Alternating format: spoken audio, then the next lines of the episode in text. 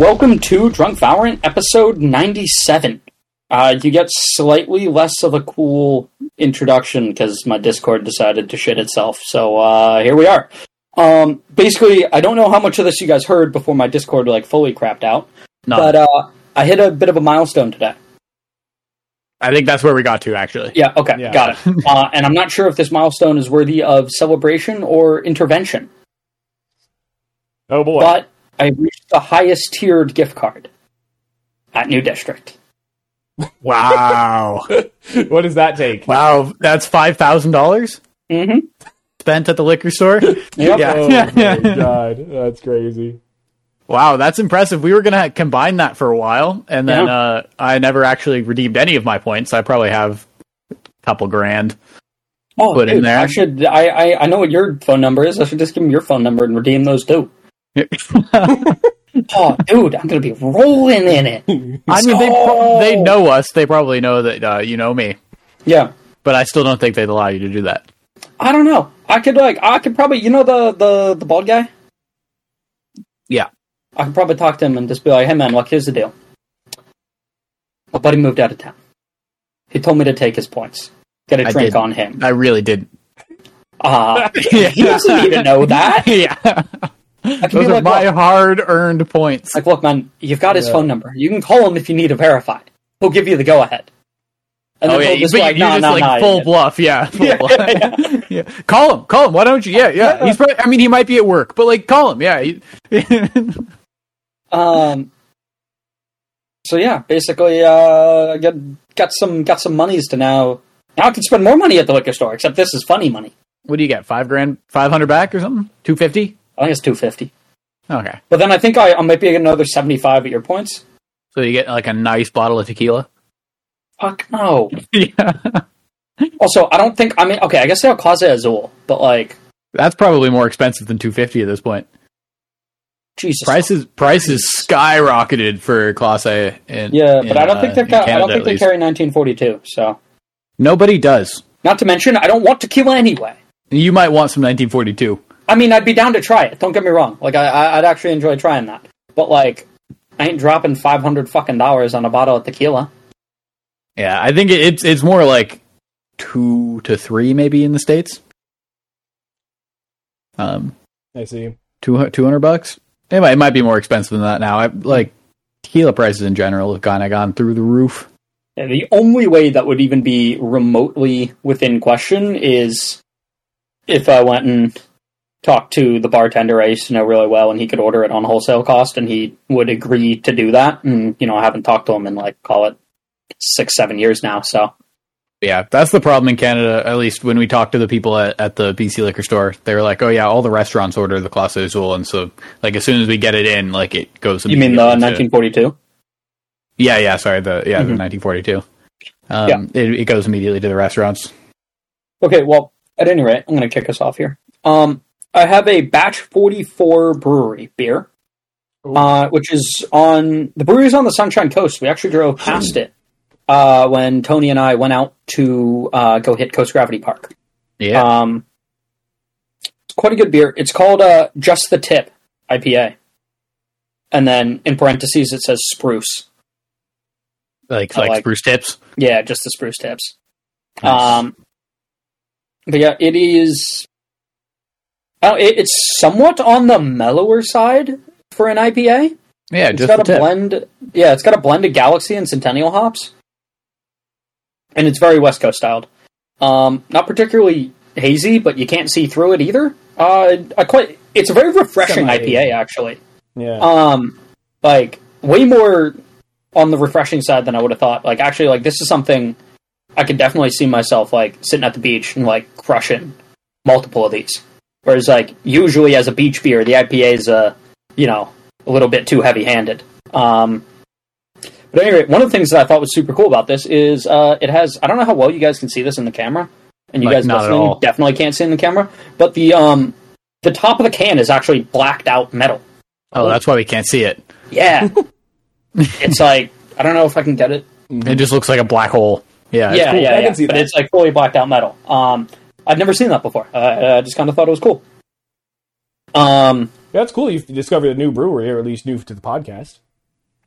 Yeah, I, I've known of that brewery for a while, um, and I've definitely had other beers from the brewery. I just don't think I've had any of them on pod before, and they're not super commonly found here in Vancouver, which is, or at least not at the liquor store that uh, I often go to. Um, so yeah, it's yeah, it's quite good. Um, I'm actually really enjoying this. I'll probably down it way faster than I should, given that it's super easy drinking. For uh, I mean, given the name, it feels like you should have that one and then follow it up with like a like a triple IPA. Yeah. you know, you know the the the deep deep flavor. yeah, You know, hmm yeah, they they call that one full stroke yeah. triple IPA. Oh man, yeah, that'd be uh, that'd be quite the thing. Um, alrighty, well, Hunter, what do you got in hand? Well, I got in hand what I was hoping to have uh, last time, which is the uh, Fiery Orchard. It's an Angry Orchard with Fireball in it. Um, What? yeah, this was this was suggested to me at an after party for a wedding I went to. Uh, when I mentioned that I like cider with Fireball, and it's good. It's very good. Um, I will say, I was hoping it would. But you mentioned you like cider with Fireball, and they were like, "Have you tried a cider with Fireball?" yes, but like a hard cider with Fireball. Like I just like normal non-alcoholic cider with Fireball. Oh, oh, I Oh, I see. I don't even think of non-alcoholic cider. Yeah. I just assumed alcoholic no, no, no. I, I get normal cider and I put Fireball Hmm. in it, but they say, hey, try an Angry Orchard instead. And uh, it's good. It's definitely uh, not. I think I would prefer just the regular cider with more Fireball. I find that with this, it's easy to overwhelm with the Fireball flavor, and it doesn't hit as hard as I'd like because I forgot that Fireball is only thirty three percent. So on this piece of paper, uh, financial statement, uh, I have written down um, several different things that could happen on the pod. Where if they happen, I have to take a shot of Fireball. I'm not going to reveal to you guys what they are now, but I will at the end of the podcast. Okay, So, I guess we'll we're We're know gonna see you, you. start we're, taking we're gonna shots. see you yeah. when you take a shot, right? Well, no, no, Or I'll no, say when I'm gonna taking the shot. off. Like I'll interrupt whatever whatever is going on to announce I'm taking a shot. But like I'm not going to tell you what they are beforehand, so you can deliver. Got it. Got it. Got it. Okay. Yeah.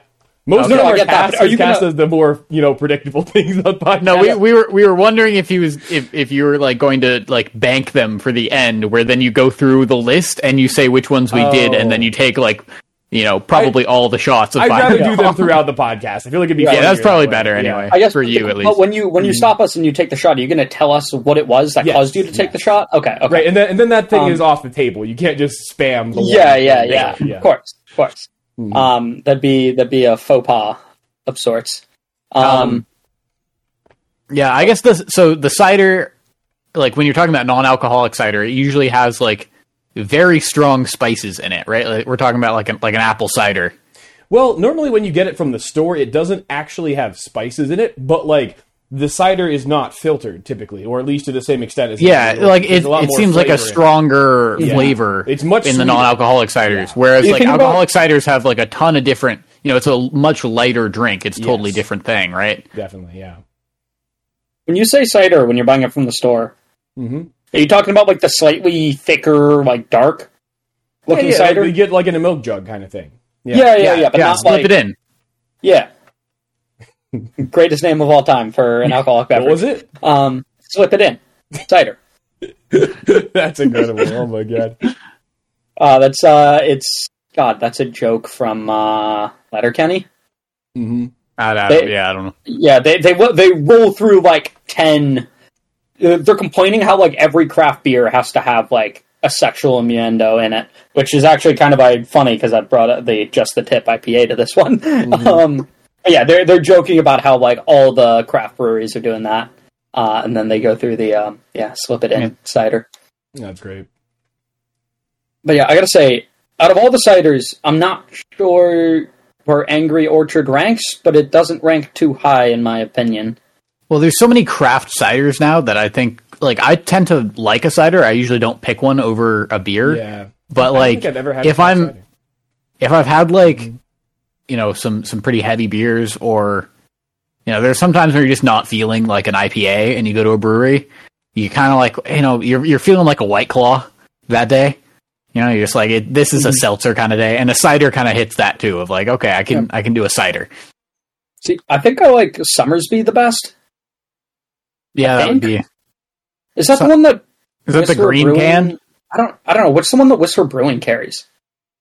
Uh, I don't know. Their Lone Tree is like the the canned ones that are from BC. We've had a Uh, bunch of Lone Lone Trees on the podcast, but 'cause, then yeah, Somersby say, is I- like a classic one. They always have it on tap. Okay, maybe I'm thinking. Yeah, I, I might be thinking of Somersby because I was going to say that I don't really like Lone Tree all that much. Like Yes. the default Lone Tree, I think is fine, but then they've got some like offshoots of like The rhubarb is delicious. the rhubarb one's okay, uh, but they have a couple other ones that I was really not a fan of. And I don't know, something like I find that the Lone Tree has a particular aftertaste. I'm not super stoked on. The Somersby is just really dry. That's what I think of it as. It's like Mhm. a very dry cider, That's what you use for like snake bites and black and tans, right? probably. Yeah. Um, Yeah. The snake bite and or a black and tan is half beer, half cider for reference. Yeah. One one being Guinness and the other being a lager. Right. Yeah. Uh, Um, well, I think one being any beer that is not a Guinness. Yeah.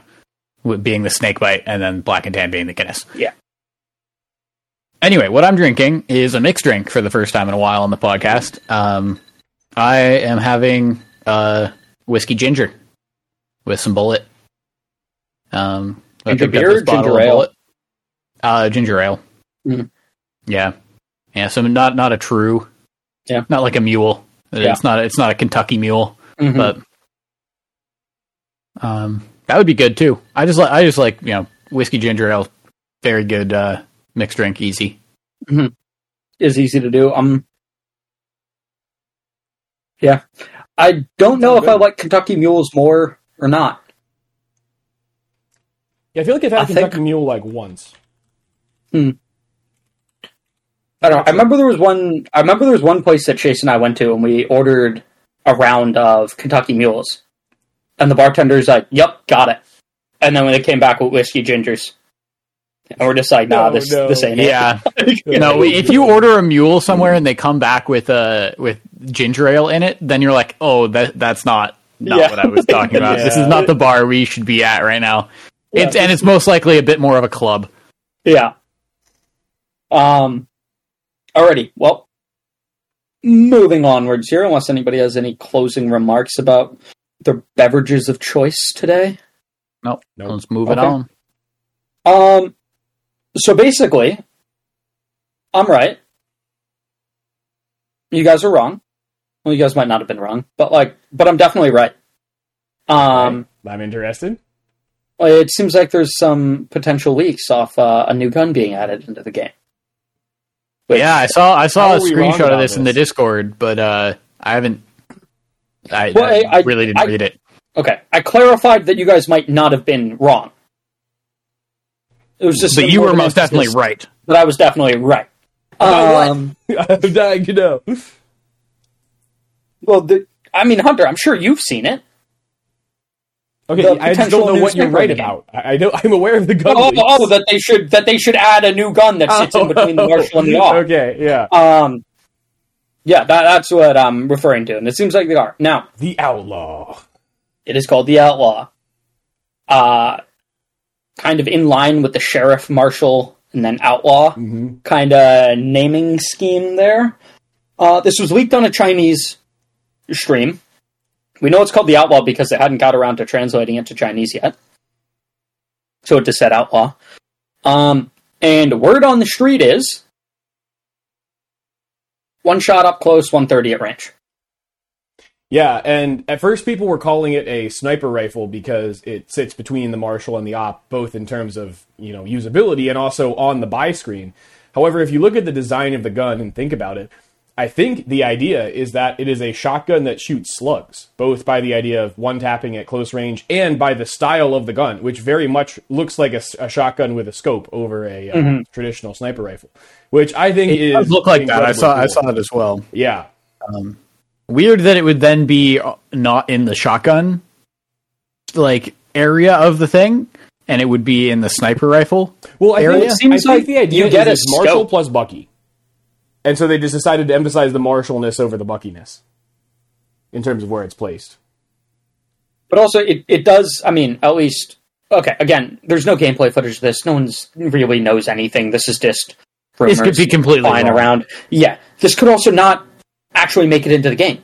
Um, it, it accidentally got revealed when they were revealing the new skin trailer um, for on a Chinese stream. Um, the new skin trailer being, I believe, for Chinese New Year skins. I think Whatever the skin pack.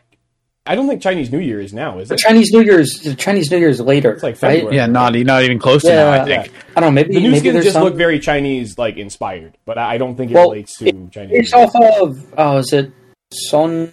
Oh man, I can't remember the mythical guy, but there's like there's Chinese mythology involving uh, this half monkey guy with like a staff that can ex- extend relatively indefinitely, which is like the core design philosophy behind the new skin line. It, it comes from Chinese mythology.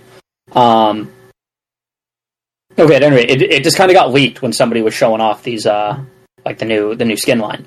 Um, but yeah, if it does what the rumors flying around are, being uh, you know one shot up close and 130 at range, comes in at a price of 2400. Um, holy fuck! I just got buffed.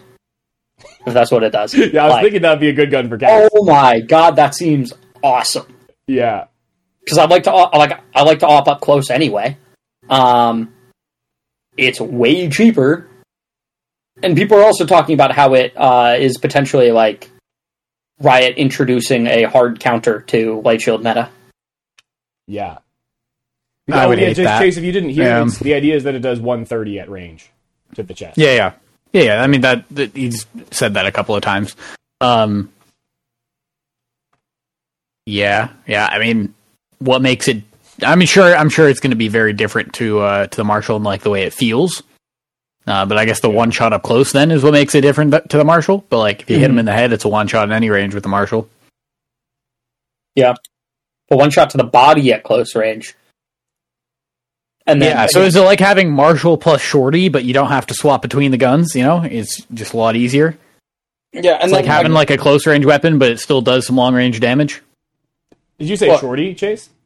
Yeah. Yeah, I was thinking more Bucky because I assume it's going to be relatively slow firing, so I feel like that's going to be the much closer comparison versus the shorty. Yeah, I think also like I mean we have no idea what the unscoped accuracy spread is either. Like if it has fucking a Marshal accuracy, Yeah, like but up close like that seems fucking insane. I feel like you can't have that.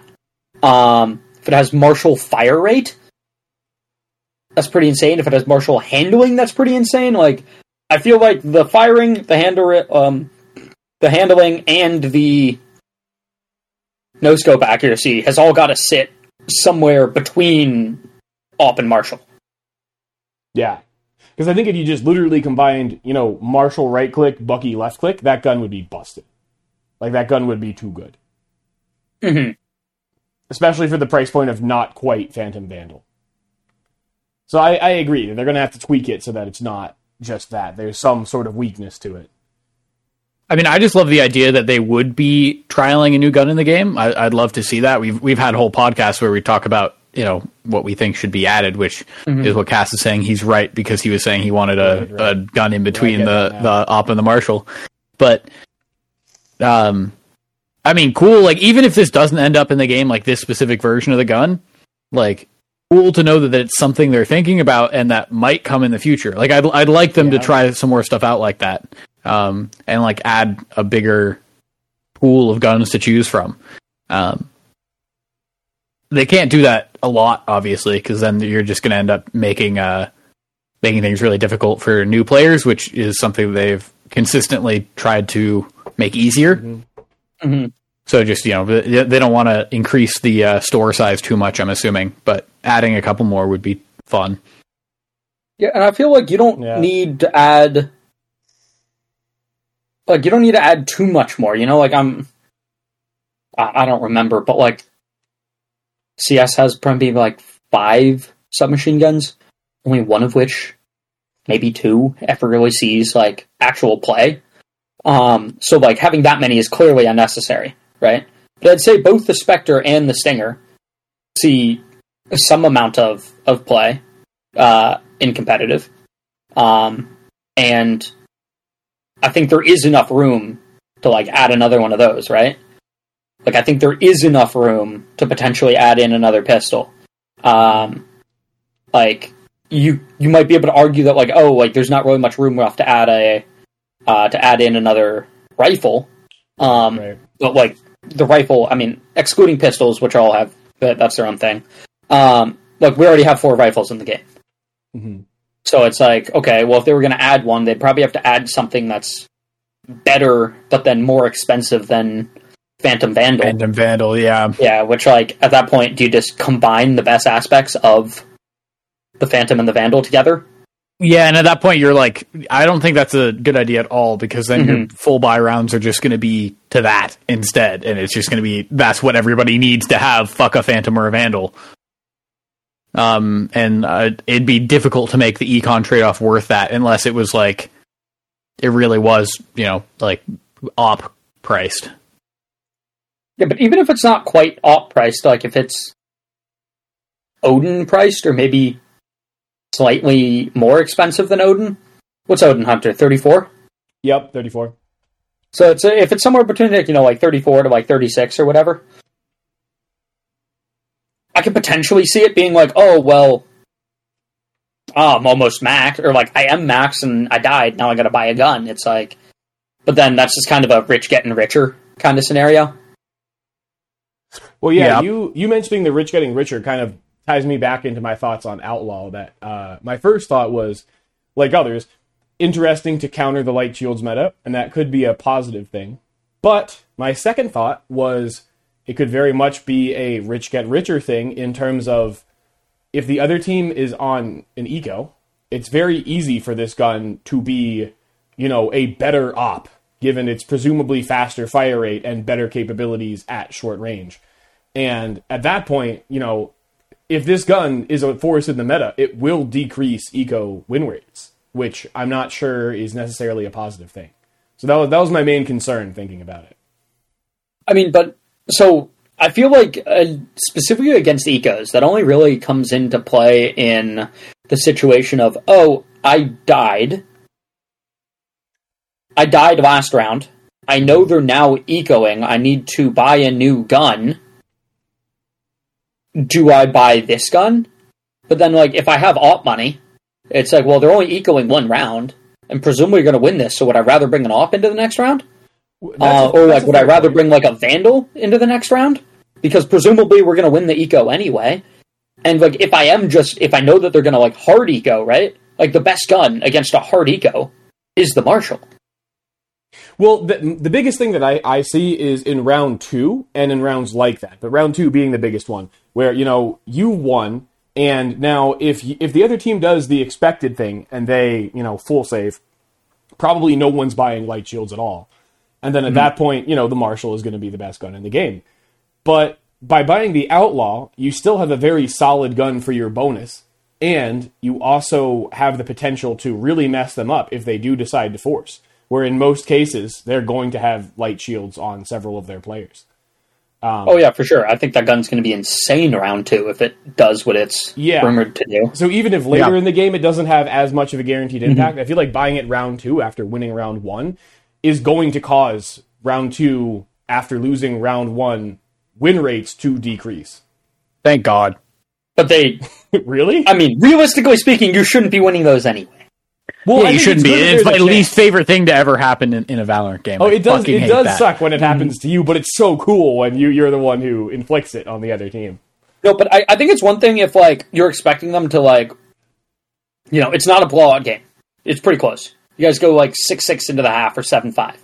Uh, The other team loses pistol, and they come out and they buy up like uh, stinger lights, or maybe a couple of them got a few kills and pissed around, or they got bomb plant or whatever. Then get stinger full or whatever.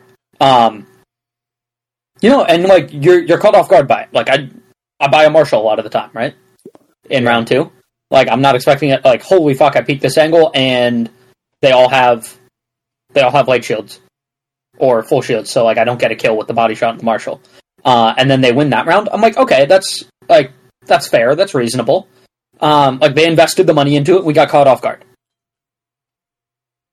It's when they don't buy shit. and someone on your team, you know, this might be me too, but like aggressively Yeah. pushes up or whatever, you know, gets a little kill hungry, gives them a vandal, they one tap a few people. Or maybe that was the only person on your team who bought a vandal, and now they got better weaponry than everybody. Yep. Uh, you know, like that that's the most frustrating is when you when you buy in, they don't. And they still manage to turn that round. Oh, Yeah. sure.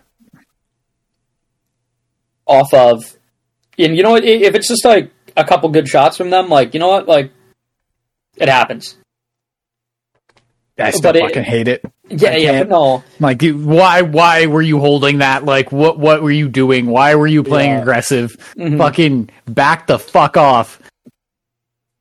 But also like sometimes that's not the case like sometimes they buy up uh, or like if i get a few like if i get a few kills in pistol round right Yeah, you And, can like, buy I up a a sheriff, or something. Yeah, and i just i get that one tap like you yeah you, your team still shouldn't be winning that because like four rifles or whatever against one uh against one rifle should still win that. You know, even if they're able to like collect your gun, like you Yeah. should still win that round.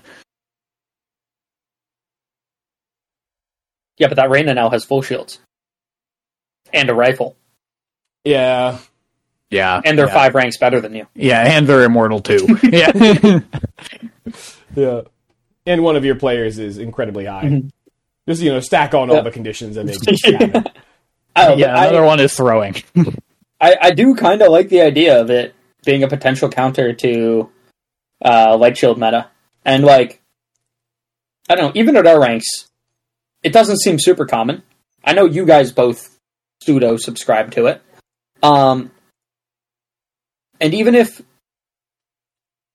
like so, even if I know like okay, one or two of the guys on their team are are buying light shields here, and I can abuse this gun at a cheaper price point than an op, like there's going to be two to three guys on that team who still have full shields, and I can't one tap them.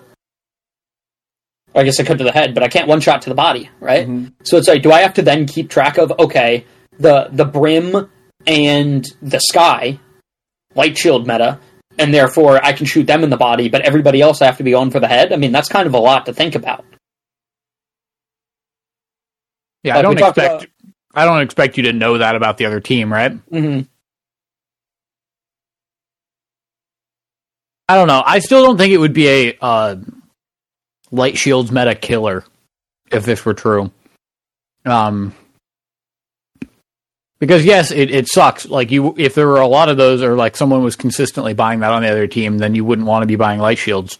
Mm-hmm. Um, but like I'm assuming people, most people are still going to play Phantom or Vandal, and most people still out of that being Vandal users, like it, Light Shield's meta is still going to exist as long as the like the Vandal like one shot to the head is 160 and uh four to the body is 160.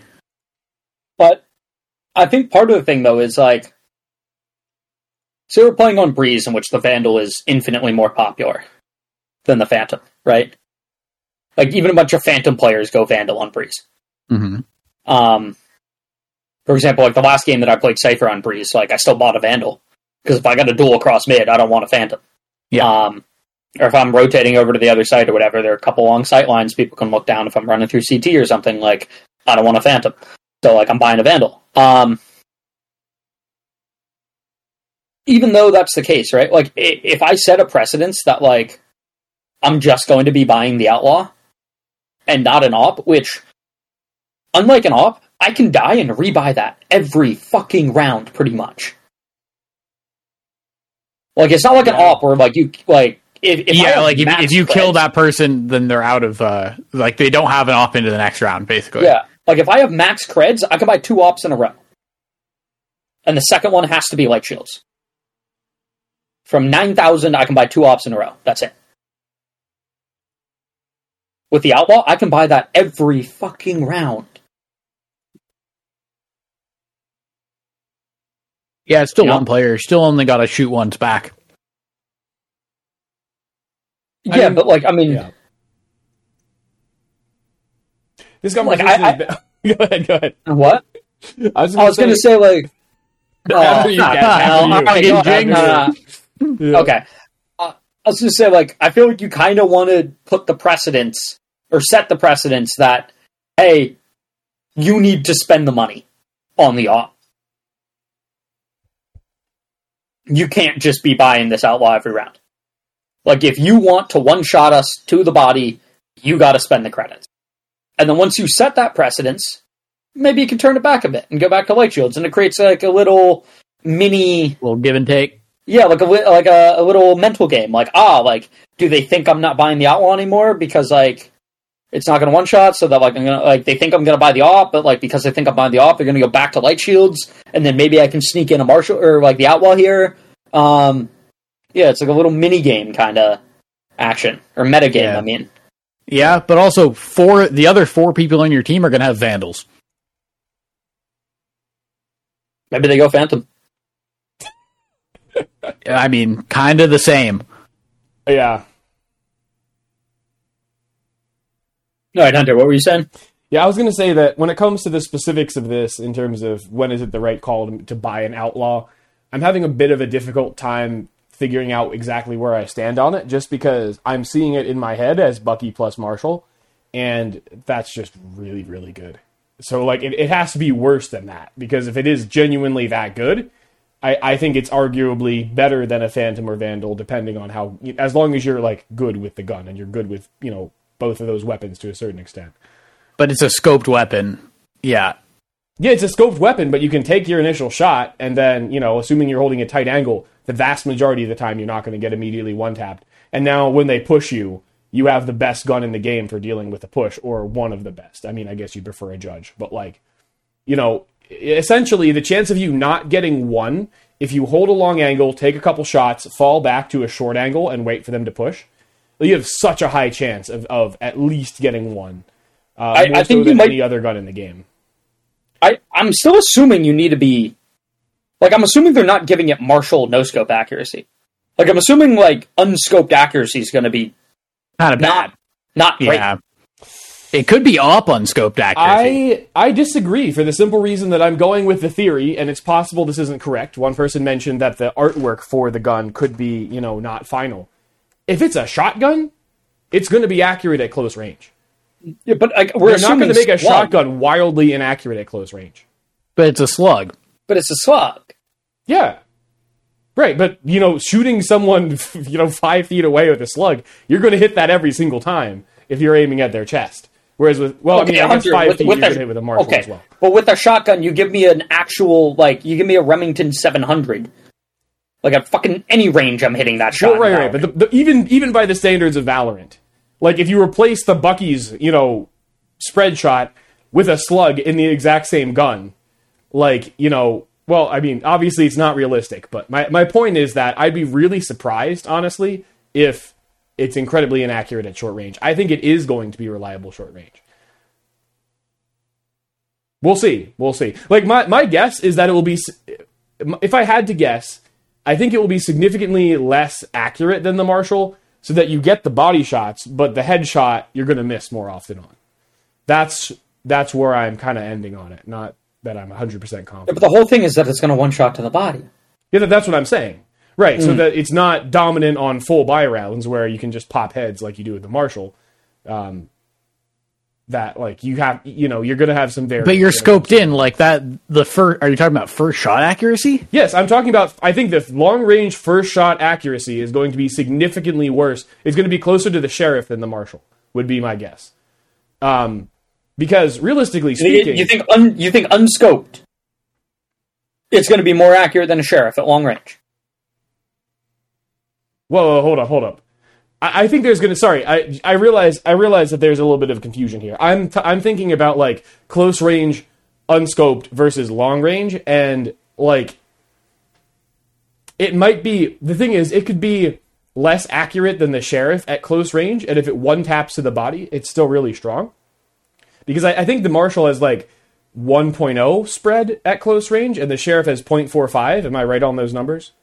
I have I no feel like clue. No idea wh- what they even mean. Yeah, but like if you think about it, the sheriff is more than twice as accurate at close range. Well, sorry, unscoped because it only has unscoped than the Marshal is no scope. So like I'm thinking this will be closer to the sheriff than the Marshal, but there would definitely be significant based on the balancing of valor, and once again not realism, significant damage drop off at range. So if you're trying to no scope down, you know, be long bind, like you're not hitting that one tap to the chest anymore. You're doing like 90 or something.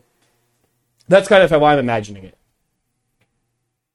I mean, do is that mechanic in the game where damage fall off is different via scoped or unscoped? No, but there are no weapons that shoot slugs in the game. True. So yeah, it's it's a bit of it's a bit out there what I'm saying, but this gun as a whole is a bit out there. So it could be it, it could be like scoped in as like alt fire. Yeah, yeah. In that in that case, yeah. I mean, I think that that's that opens up a lot more possibilities for how to balance the gun. But Mm-hmm. I, that's not a current mechanic in the game, so I, I don't know how it would be utilized. Yeah, yeah, we'll see. We'll see. I mean, yeah, I was just kind of going off, you know, what some of the weeks were here, and it seems like that's not how it's going to behave. But So have you seen anything to indicate that it's going to be inaccurate at close range? Because I have not seen anything indicating that. I haven't seen anything that's going to indicate that it's going to be inaccurate per se. But like, I'm imagining it's going to sit. Well, in my head, I'm going halfway between op no scope accuracy and Marshal no scope accuracy. And so if I'm no scoping it at close range, I'm still probably not going to hit you. Unless I'm barrel stuffing you is kind of the Oh, okay. idea that I had. So like I'm assuming it's not going to be super viable unscoped. I mean, alternatively, as someone else has pointed out, like or somebody online pointed out uh, when going over this because there isn't a ton of concrete information regarding this. Um, that like there are plenty of guns that behave differently, scoped in versus not scoped in, right? Uh, as in Yeah, accuracy, Stinger. accuracy, recoil, that kind of stuff. no, but also just like Stinger and Bulldog, bulldog. True. Oh, okay. right? Yeah, Being you're talking about burst fire. mode. Yeah, you're they, right. They burst fire instead of full auto uh, when they're when they're ADS, and so like.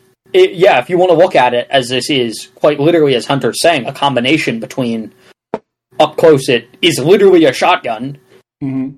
and then when I zoom in, it's a Marshal. Just to be clear, a shotgun that fires a slug. I'm not suggesting it fires pellets at close range, but yes. Oh, okay, but like I'm saying, like you could look at it right as if it like actually fired a shotgun shell, like a 12 gauge at close range, and then fires uh, I mean, that's like a a Marshal shot possibility at long range, right? Which would be. I mean, again, you'd have to look at what the damage drop off numbers are, but like that seems, I don't know, like that. That seems too good, you know. That's kind of feel what, like you don't- kind of where I was Yeah, I don't know. You That's I definitely. I, yeah, I feel like you What- definitely don't get shotgun spread up close. What if you gave it shorty shotgun spread, like current shorty shotgun? but like it's spread up only one pellet, so you could miss. Oh, but you only get one pump. Yeah, You get one. You get one pump. It's shorty, um, but then it's just it's exactly the Marshal when scoped in. Like, and I feel like that gun would obviously justify a price increase of more than you know of two hundred dollars. But- it's, it better have more than shorty damage. Like that I don't be know like because you know you you could be like, okay, this is a slightly better Marshal at range, and then when it's close, you don't have to pull out a different weapon. It just ha- its other fire is a shorty. yeah, but you, You, know don't have to buy the shorty. You, You, know have what's so much cheaper? what? Marshal Shorty. Yeah, but that's what I'm saying. The benefit is just the fact that it, you don't have to buy another weapon, and you don't have to swap. I I I, I feel like it'd have to be Bucky Marshal combo Mhm. at the very least, and even then, I feel like we're saying that's broken. no, because okay. Well, also I was going with that's broken off. Still thinking at one shot to the body when you're scoped in. Mm. If it's literally just Bucky Marshal, unscoped, Marshal scoped in, I feel like that's not worth the price. I think it's worth the price, but once again, you have to consider like if you took the if you took the Bucky current spread of pellets and you said the slug could be anywhere in that circle, then that would be I so. see what you're saying. Then that would be you know pretty inaccurate. But like if you if Mm-hmm. you tighten that up even a little bit, then all of a sudden that becomes really good. So there's a lot Mm-hmm. of like that's what I was saying. That's why I brought this up by saying I was uh, having a hard time grappling with how good this gun is because the detail Right. matters so much that we don't have. Yeah, yeah, yeah. I see what you're saying. Also, yeah, because like when it does say like again, going off of the most prevalent leak that I've seen, like when it says one shots up close and then 130 at range, well, where's the damage drop off number? Is Right, that 15 right. meters? Is that 30 meters? Like, because if it's at Phantom one shot range, like Phantom one shot range isn't very far. Um, and so it's like, oh, well, like at that point, like I'm probably better off just getting a Marshal. But if it's 30 meters instead of 15, well, well, now we're in business. There's a lot of angles I can, I can scope down, like I can op, quote unquote, or outlaw, um, at 30 meters and go for bodies and get the one shot kill, and that'd be really good. And then if we're talking about, oh, well, you have to be, it's 45 meters before damage drop off, which is where the sheriff no longer one taps, right? Like that's really far, and that's kind of insane. Yeah, there's Like- a lot of details. Yeah, I'd say like the majority of my op kills don't take place outside of short or outside of sheriff one shot range. You know? Yeah. So again, like I, we would need to know exactly where the damage drop off is to rate this and see exactly how good or bad. I have, I have two things. Um, one is uh, obviously Hunter didn't have Cass mispronounces a word on his uh, cheat sheet. Um, No, unfortunately, I should have put that on. That would have been a good one. That would have been a really good one. What, what did I um, mispronounce? Uh, prevalent? Prevalent. What did I say? You said prevalent. I Pre- did. Yeah, You said that What? before on podcast, I think. yeah, yeah. yeah. The word is, the word is prevalent. Yeah, I just Yeah, Cass, I thought I thought you were omnipotent about these things. I am omnipotent about these things. Okay, I, I will count that. That's a bit of a stretch, but I will count that as the first item from my sheet, which is bringing up a topic that we've covered before on podcasts. Okay, well, I, I, I almost knew of that that was going to be on there. What'd you say, Chase? I said I almost knew that that was going to be on there because that's, That's just something that's so classically done. Oh yeah. Um, that was my like one guess for something that would be on the like beating a dead horse would be right, it, right. Um, okay. Second thing is I think Riot has a bit of a riot problem um, when it comes to releasing a new gun in the game, which is uh, they're going to release a new gun. Everybody's going to want to try it. Mhm. And everybody's going to be using it in ga- using it in game immediately and think, "Oh my god, this gun is so broken," even if it's balanced. And then Riot is going to come out and fucking hot fix it, and it's going to be trash. It's, it's and then nobody's going to use it. And then over time, maybe maybe it'll go back to like a niche pick or something like that. But that's like such a Riot thing. That I- is the riot feel- thing. However, I almost could see it the other way, where like you know when Jet came out, everyone was like, "Oh, she's terrible," because the skill ceiling was really high. And I feel like this gun will have a fairly high skill ceiling, so I could see a lot of people I being like, "Wow, it can one tap at both long range and close, and try it out and suck with it, and be like, damn, this gun sucks." I, I okay. I feel like the whole jet comparison thing wasn't like a that wasn't a not or like that wasn't a too high of a skill ceiling issue. I think. I think that was a Not understanding not the utility. Yeah, not understanding the manner in which this agent can be played and how broken launch jet, launch jet made a launch op. Like launch Yeah. op was insane. Launch jet was even more insane. I think people just hadn't realized that you could put those two together and use the dash to get out. And then on top of that, um, it took a while, like it, because like when Valorant first released, and there was uh like a bunch of content creators and like old CS pros, um, playing Valorant, whatever, and everybody thought that Jet was trash. TenZ was the only person who was smoking and dashing into sight as an entry tool. Right. Like nobody else was doing that, right? And so like I think it just took a sec for the meta to evolve around that. It's, like same thing what I'm saying now is if you bring launch Viper back into this game, minus the your own poison decays I should have teammate. saved a shot for that. Cass bringing that up for the five fifteen Okay. millionth time. That I'm just saying, like- this current meta. Yeah. Look, I, I think it's I think it's just one of those. It might be one of those things where, like, yeah, people it takes people a sec to realize the value. But I I do think Chase is right in saying that fucking everybody, assuming they put a new gun into the game, will be buying, and this is the only gun they're adding into the game. Literally everybody is going to be buying this gun all the fucking time, me included.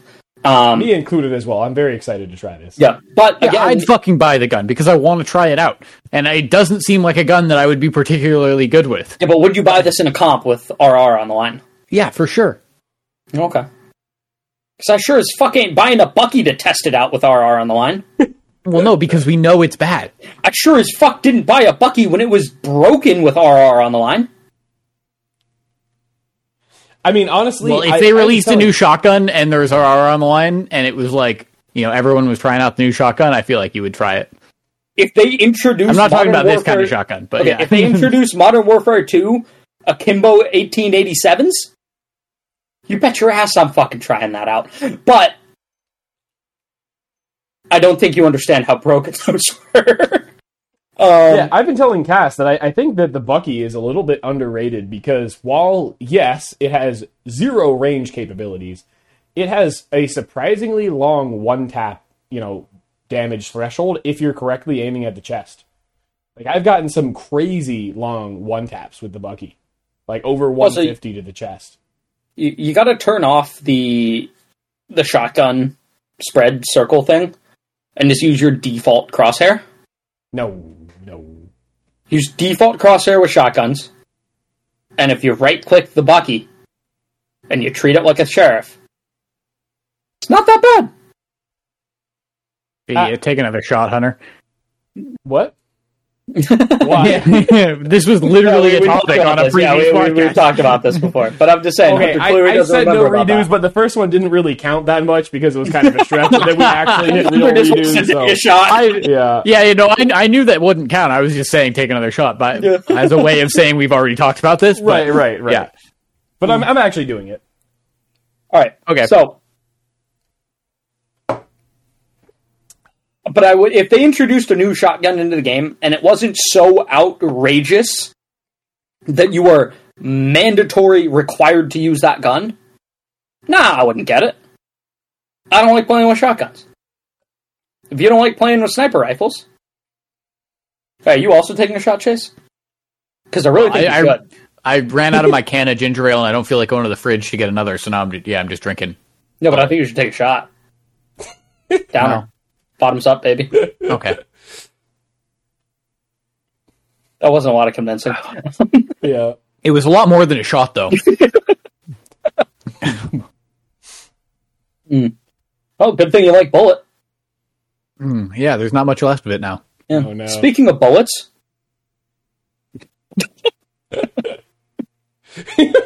You're, I, I For thought the you were audio- being straight up. Like, for the audio listeners, which is all of you, Chase still has a full bottle. He's doing this. right, right. yeah. Okay, but yeah, Hunter, uh, as you were saying, what about what about your feelings on the Bucky being underrated? Oh, I basically covered it all. Just that, like, it one shots from surprisingly long range. That I think a lot of people try to use it like a judge or a shorty. And both of those guns, you want to be engaging at a much shorter range than you're engaging with the Bucky. And like, it, it, the you have to realize that the Bucky, be due to the time between the shots, you want to be ducking and weaving rather than committing to the fight versus the judge or the shorty. So like, you can peek at someone who's like I don't know, ten meters away, fire off a shot, go back to cover a peek again, fire off another. Most of the time, you get that kill. And I think that while I can see some merit in Cass, you know, in your idea of making the the crosshair a, a standard crosshair and going for the head, I think the circle very much helps you line it up to cover their chest, which is very very important with the Bucky. So I firmly believe that if you're going to focus on the left click, which I think you should, leaving the circle is optimal for the Bucky. Oh, I just aim right under neck height. Uh, that's not optimal at all if you're using left click. Why doesn't that land centered in the loose on the? so that all as No, many no, no, no, no, no, no. You definitely, no, no, no. You definitely want to aim towards the upper chest. Like you want to aim above nipples no because then some of them hit the head. You want to you want to aim like center of sternum. No, no, no, no, no. you want, That's you like want standard. maximum pellets contacting the body of the person you're shooting. No, no, no. Like standard shotgun meta is you aim like above nipples. But then there's in, a like, lot of space around the FPS head that stuff is missing. Yeah, but some of them hit the head. Eh, I, I suppose. Like no, like that that is standard shotgun meta, like across like almost I any mean, if you aim at the sternum, unless you're at super close range, that you know that circle is like here. But once again, the, the visual listeners, this listeners can't see. yeah, but, okay, but like there still I don't think the circle's that big. Yeah. But Like, what I- I'm I saying is think that Bucky is large. I effective mean- at those kind of ranges. Maybe you don't quite get the one shot, but you're not the same way as the judge or the shorty swinging and then committing to you know multiple shots. You're swinging, hit the reload as you go back into cover, swing out Mm-hmm. again, and uh, shoot again. But but again, like I mean, I will say Hunter is the person that has the most Bucky um, success This is true. on this podcast. Yeah. And uh, he is apparently the only one that still uses the fucking circle because fuck that shit. I, I put my normal crosshair on there. yeah, I am the experienced one here. Thank you, Chase. I appreciate that. But also I also think do you're wrong because I put the uh, I put the cir- I got rid of the circle as soon as that was a possibility in the game. I was like, "Fuck you!" I'm using my same crosshair. But Yeah. um, yeah, maybe maybe it's not meta. Again, I wish I could change that for certain guns. Because I think on if I like yeah, when I'm using the judge and the Bucky, I definitely want main crosshair. But with the shorty, the circle might be a little better. I don't know. But I still like my regular crosshair. And it's nice because my regular crosshair just never changes regardless of what gun I buy. Um, Yeah, it's just consistency. yeah. Yeah. But also, Hunter, how often do you get two with a Bucky? A surprising number of times. I have a clip from like the last week where I got two with a Bucky. Okay, okay. I I was spectating you for that clip, and I'm going to be honest. That was a skill issue on the other team's part. Fair, but like the whole point of eco buys is largely either you pop off or the other team has a skill issue. Like that's how Yes. you win on eco buys. Okay. It's gold. Everyone's got a skill issue. Okay. By the way, by the way, well, in, in the clip you're referencing, yeah, I don't believe you deserved one. I got I got two though. what are you gonna say? I will say, Cass, I felt bad because I thought that you know you weren't expecting the enemies to swing you from where your TP was, and then you informed me after the run that like you were expecting that after the round, and you you informed me that you were expecting that and just you know missed your shots entirely. So Yeah. uh, there's a skill issue on your part that set me up to Oh, yeah, have big the, uh, time. the 2K in the first place. Yeah, yeah. You're like, oh yeah, I'm sorry. Like I wasn't peeking down the angle. Like I didn't know that they could see you there when you TP'd. I'm like, no, no, no. Like I fully knew that like I'd be fighting this angle when I TP'd back, and I intended to fight the angle as I TP'd back. Yeah. I intentionally TP'd out of long. Uh, we're talking about A Haven. Um, I intentionally TP'd out of the long angle into taking the duel with short prior to them. Like I saw that they crossed, and prior to them having gotten to the point where they could see my TP, I TP'd back specifically to take that duel. Yep. And yeah, I just fucking whiffed every shot. It'd be like that sometimes. While we've been having this conversation, I decided I'd hop on Tracker real quick to, to see how we compare in terms of Bucky's all time. And Cass, all time on your main, you have four Bucky kills, which is the same number of knife kills that you have on your main. That's Oh, three more than I thought. That's 400% my knife kills. Well, yeah, Yep, you're yeah. that. Chase Wait, actually you does one have knife? one knife kill all time. I have Oh. one knife kill all Crazy. time. but According Chase, to Tracker, but Chase has a more it missed all my other games. Yeah, Chase has a more respectable twenty-one Bucky kills.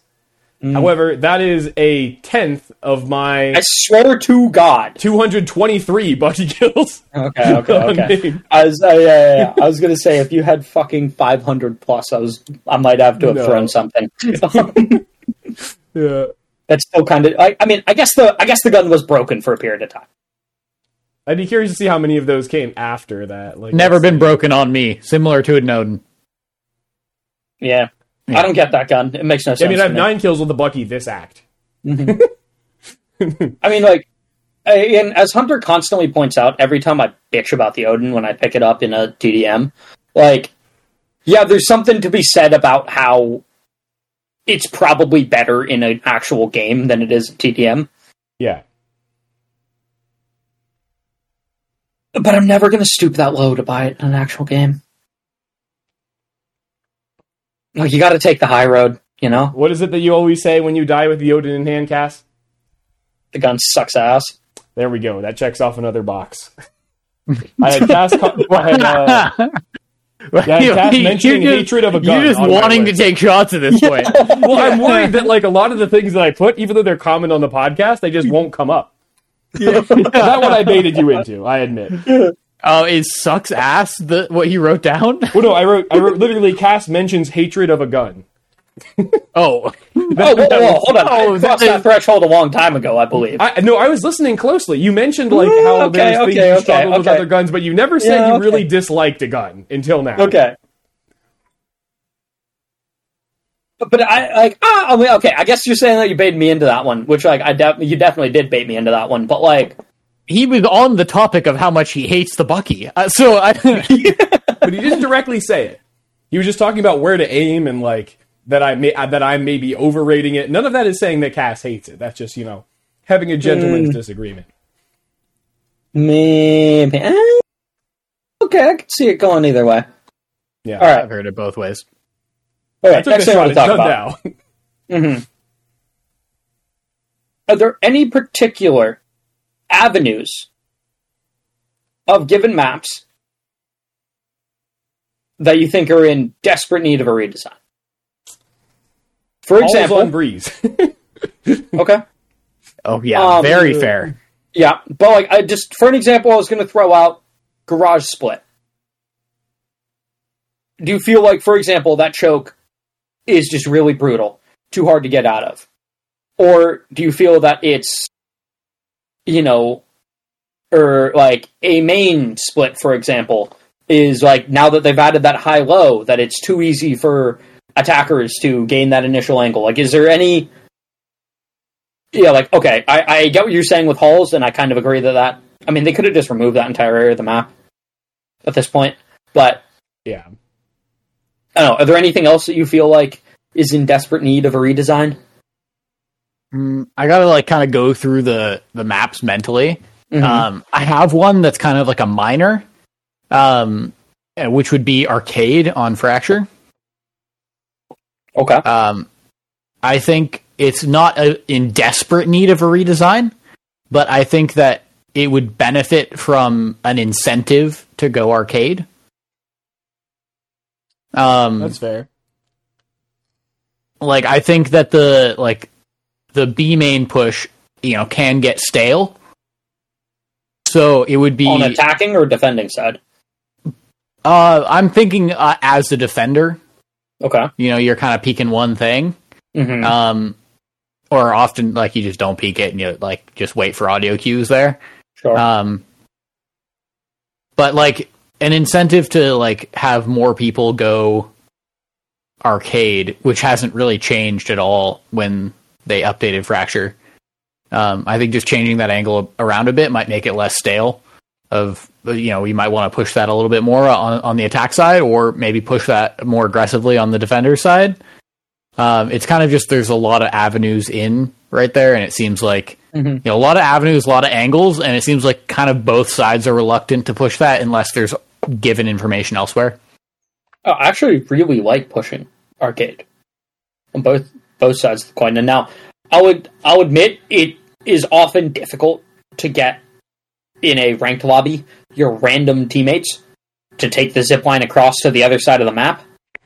Yeah, that Like, should just be the biggest uh, hurdle. Is just Yeah. like you have to take two seconds to zip line Yeah, before which like I don't, I don't get. It seems like Yeah. everyone in fucking ranked does not like fighting uh, either arcade or dish. Yeah, I, I feel like you have like a 66% chance that one of your teammates will take the zip line, but then you have a, a solid 50 50 on whether they'll insist on taking the duel dish, whether or not like the rest of your team is on B or not.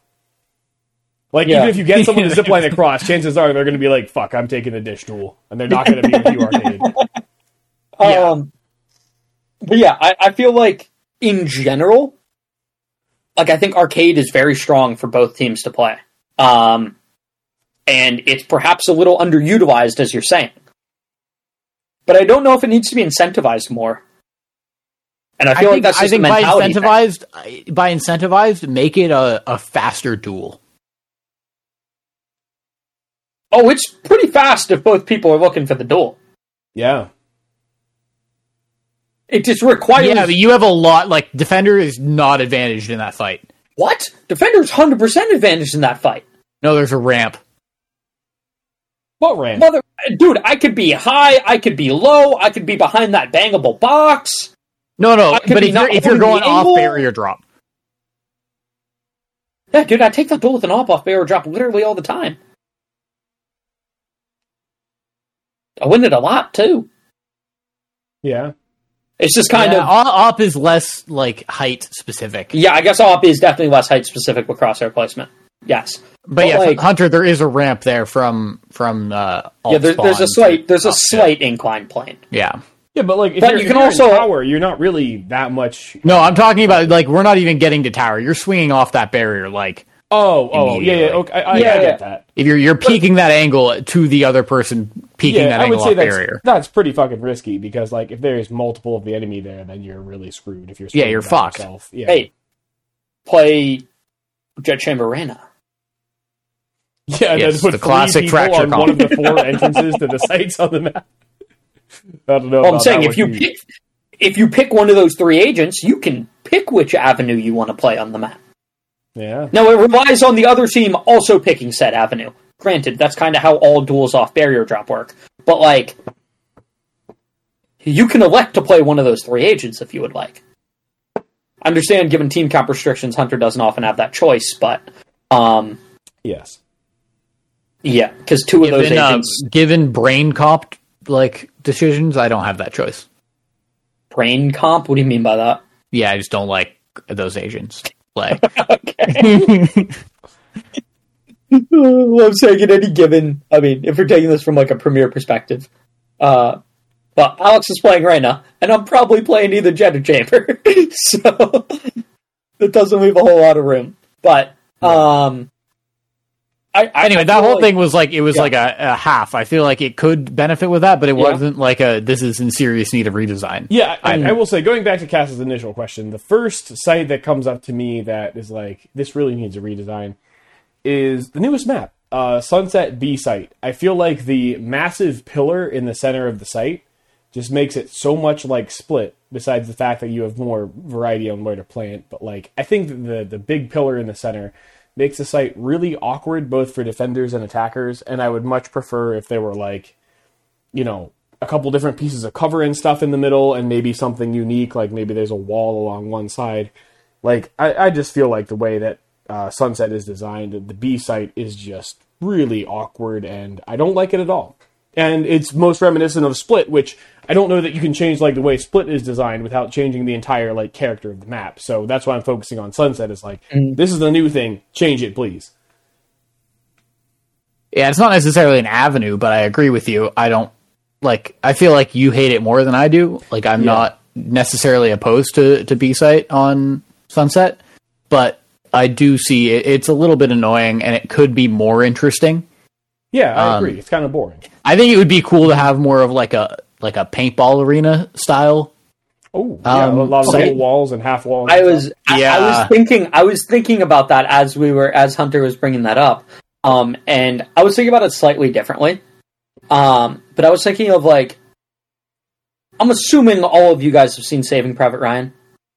Yeah, This is another Okay. example where my Christian upbringing did not allow me to uh, gain the movie literacy I would have preferred. So no, I have not your Christian upbringing didn't allow you to watch a war movie. because it's rated R.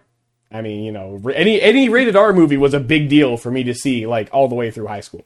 Is there any there's no nudity in Saving Private Ryan, is there? I think the Bible about is the more R rating? graphic. Yeah, okay. I sure. mean, yes, I've read the Bible Yeah. cover to cover multiple times. So yes, you're totally right about that.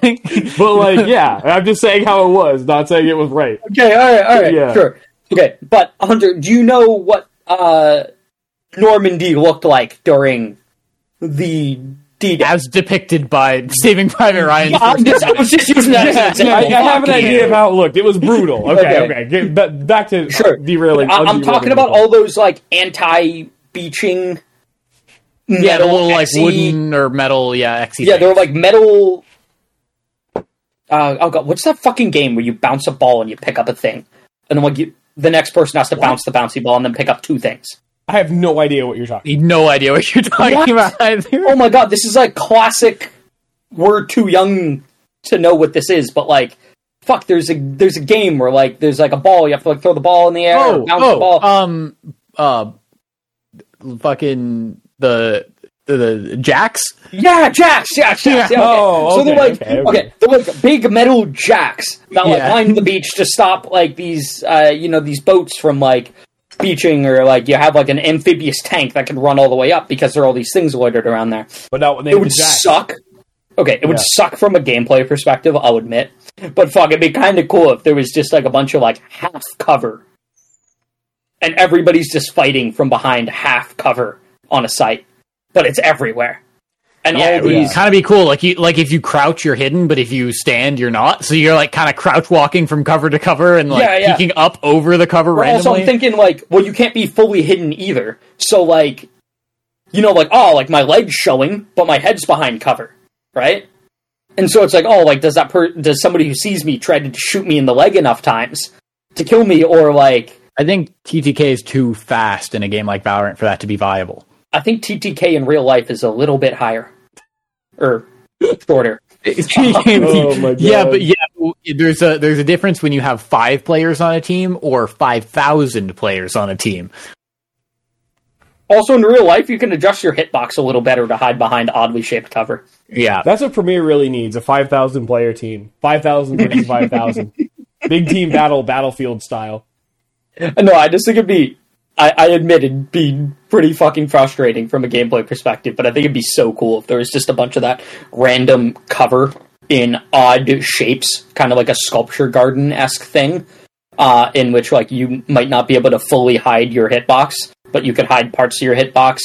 Uh, Well, Cass, if that was the case, you know what two guns would be really buffed by that that you absolutely hate? Ares and Odin. Odin and Judge. Both of those would be really good.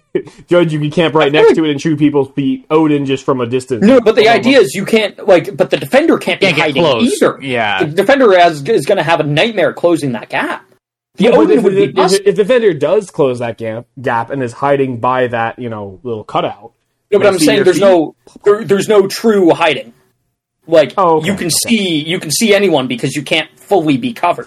I was imagining there was like a piece of full cover next to the the, the piece that had Mm, the, you know. No, no, I'm saying there's no full cover Oh, whatsoever. okay, okay. That's that's fair. let's take It's this a step further. I Yeah. think that Valorant could release a game mode that that Hunter was talking about. That is uh, uh, five thousand Vandal users um, raiding a beach wi- uh, with a cliff face. uh, where where where there are 100 Odin users. The the, the uh, Vandal user win rate would be two percent. No better than that. I mean, there are a couple people that are going to hit some crack shots. I'm assuming that when you're in the water and or hitting the you know the jacks that are in the water as as Yeah. you were describing, you're not fully accurate during that time. Like you have to Oh, get yeah, to the oh, beach dude. before you're yeah, yeah. When you're on the beach, yeah, Oh, yeah. Like yeah. I mean, what what's the yeah like when D Day happened? Like yeah, like most people. I don't know what the stats are actually, but like quite a few people didn't even make it to the beach. You're right. Yeah, Odin Um, technology did not exist in World War II. so like one third of the Vandal users are making it to the beach without being gunned down by Odins. That's a, that's how I feel like this would play out. I don't know, but they're five thousand Vandal users. I mean, Oh, somebody's Chase. gonna hit a somebody. Okay, if all five thousand people just full sprayed inaccurately, somebody's getting head tapped. Sure, yeah, I mean, sure. yeah. Wait, Odds Chase, just to be clear, you said five thousand Vandal versus five thousand Odin, right? No, No. he said like a hundred. Oh, yeah, I said like 100 Odin. Oh, Yeah. okay, I, I misheard that. Uh, yeah, yeah, my statement previously about the two percent is wrong. It would, I think the Odin users would still be favored, but it would it would be much closer. Oh, but you got to reload the Odin. Fair, Like you got you got a hundred bullets. You know, I mean, like yeah. Uh, it'd, be- it'd be it'd be interesting to try out. You know, but Yeah, uh, I don't know how much farther. it's like uh, it's Civilization than Five that. and Six, where they have these scenarios Mhm. where you know you reenact historical moments. Valorant should do that. I- okay, If, it's if funny only 'cause- then there was a character in the game whose all like all of their siblings had like died in previous rounds. and so there was like a special task force that you could spawn in as that was like required to go and extract the one like remaining sibling from the arena. Saving Private Ryan, that Private Ryan in Valorant. Wow. Saving P- Private Riot. Private Ryan is what I was trying to say. Yeah. No. Okay, but when Chase initially brought up the 5,000 Vandal users, and then, like, I hadn't heard the rest of that statement, I thought he was going more with, like, the Civil War thing of open field. There is absolutely no cover. 5,000 Vandal users, 5,000 Phantom users. Yeah. Phantoms have more more bullets, right? Yeah. Yeah, they phantoms. But, like, by five, but they can't head tap. But but five for each mag, assuming that. they're Yeah, yeah, yeah. small, Five, five for each they would bag. be. But, like, you Yeah. you expect that you're going to survive a reload? I don't think they expected Well, that some people in would, the Civil War point, either. Yeah. Like Well, the Civil the, I the mean- best Vandal users in the game are going to be running out of bullets, and well, actually the second best Vandal users in the game because the best Vandal users in the game is to be head tapping, but the second best are going to be getting kills but requiring a lot of bullets downrange to do so, and those guys are going to be running out of bullets before the Phantom users do. That's kind of how I'm looking at this. But what, do you know how? Um.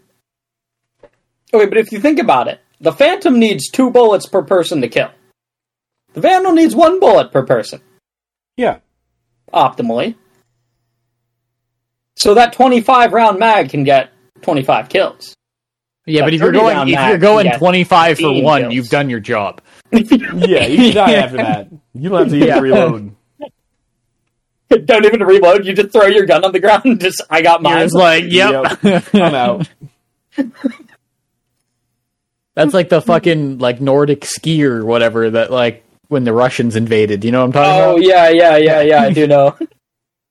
Some random ass hunting rifle and Yeah, and they went like 50 to 1, like 50 Russians to one skier shooter guy. Oh, Yeah, some some Germans, some right? history buff. But no, this is this is like some like Scandinavian country. Oh, oh, I see, I see. Okay. Going back to Valorant here. Hunter was talking about B site Sunset, Yeah. which I think sites are fair. We can include those in the conversation here. But um I don't like the avenue to B site I don't like From- the avenue to B side either. Yeah, from either side of the equation. I don't like it on defense, I don't like it on attack. And I think part of the issue is I believe in theory both people can sneak a person to behind whatever that cover is on either side. not Right, even in theory, especially from attacking. Like you can just peek from either side. Yeah, but I'm pretty sure on defense what I'm saying is you can sneak somebody across that angle Yeah, definitely. without the attackers yeah, getting being able to get audio cues stuck, like you're anything. unless you're Jett. Actually, Jack can get stuck too. Chamber can trying to sort of play the angle. He can't peek on the other side of that box. He has to peek close side. Which I will get out. if you sneak someone there on the defense and that person has an outlaw in hand, now if the attackers are fast pushing, you have more or less a Bucky. We'll, we'll see how much more or less that is. And then if they're not there, now you can flank with the equivalent of a Marshal. Possibly a little bit better, depending on how good it is. All right, but either way, I don't like it. I think it feigns complication.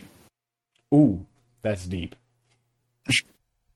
Like, like it pretends to be like a really unique and cool avenue with a lot of shit going on, but really it just ends up being an off barrier. Like peek me or don't. Because I feel like you have to, both sides have to aggress perhaps farther than you'd like, and then I feel like on both sides of the equation, somebody can get to somewhere where you've like, and this could be just like a new, like the map's kind of new. I haven't played that angle all that often. But I feel like on both sides of the equation, it's like, what the fuck? You can be there? And there's no indication? Like There's not that much space. PH. Like there's not that much. No, but just not- like where exactly? Because like, when you're peeking out, like when you peek an angle, right? You have an expected idea of where someone could be. yeah, right? you're saying there's too many expected places. Yeah, so it's like there's not so much there's too many expected places. It's just like it seems like people can always be farther up, and so I like I peek past them if I'm slicing the pie, right? Yeah, Like I I'm think- peeking what I think is the reasonable place they could be, and I swing past because they're farther up on both sides of the equation. Um, and again, that could just be a recency thing. I haven't played that angle all too much, but I, I feel like it would be made better by being a slightly longer avenue with a different styled cover metric, as in neither team could for free get across the initial angle. And if you want to get across, there's a util trade on both sides of the equation. Like if you want to cross as a defender and you want to cross for free, or well, I guess it wouldn't be for free at this point. Well, yeah, if you want to cross and very safely, like you're going to have to use util to do that. And from attackers, if you want to enter very safely, you have to use util to do that. And I think that that would be a much more interesting angle because you could gamble on the fact that they're not there and you're just going to take this space off barrier drop. Um, or you'd be forced to expend some utility to guarantee this area of the map instead of it being way more coin flippy, in my opinion. Personally, when I when I look at it, I like the initial fights going on. The fact that like the attackers could have a lurk there who gets to the corner without the de- without the defense being able to see, and the fact that the that the defense could push past the box to the far corner with like a judge or whatever.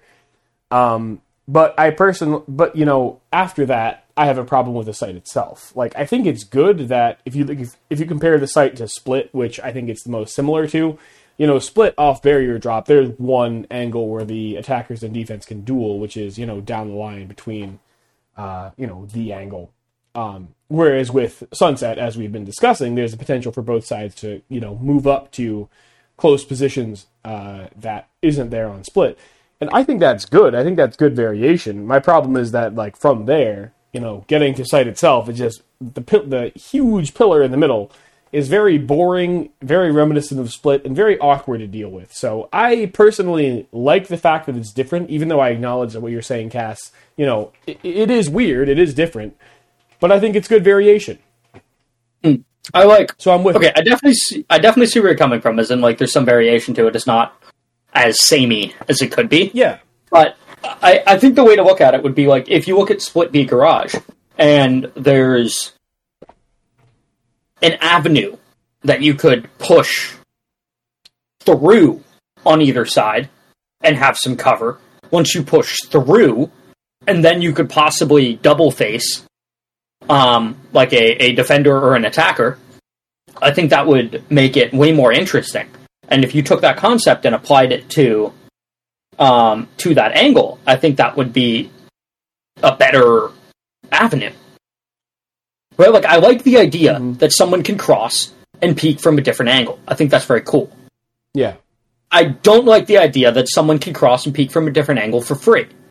If you're going to omen TP across an angle to get that advantage, I think that's fair. So someone without if a ability can't do it. You have to have an yeah. If you're going yeah. to flash that angle to allow someone to cross while the area's flashed or whatever, I think that's fair. Um, if you're to like Astra recall or something, right? Like what's often done on on Pearl B long, right? That Astra recall, or you pop a Cypher Cage or or that Viper Orb. Um, like I think that way makes for way more, you know, that makes for a better gameplay scenario in which you can peek from the other side of this cover. If you don't have movement ability, you might not be able to do it as freely. And you have to and like even with the movement ability, there's a little quid pro quo of of trading util. Right, right. And I think that that makes for better gameplay. But to be fair, like on Split, you could do that as well. Like Yoru could TP across Garage and like get there before anyone could peek him. Like I, I, feel like it's good that this map has the ability where you don't have to use util there because I feel like there are other sites where you don't have to do that. I mean, fucking but, Ascent A site, you could Omen or Yoru TP to Wine before the enemy sees you, and then you know all of a sudden now you have a different setup than people are used to. Yeah, but uh, I'm saying with like with with B Garage, like if Yoru TPs across the angle or Omen TPs across the angle to get into that cubby, you can't double face now that you've done that. Because the person who duels from main, you're not going to be able to trade them.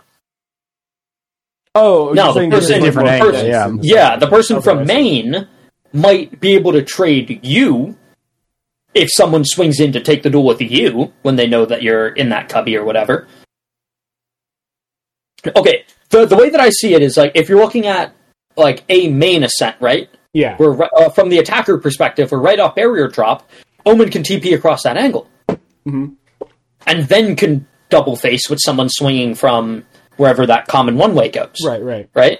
Assuming the one way isn't there, right? You could then double face that main angle. Uh, same same idea with somebody TPing to wine.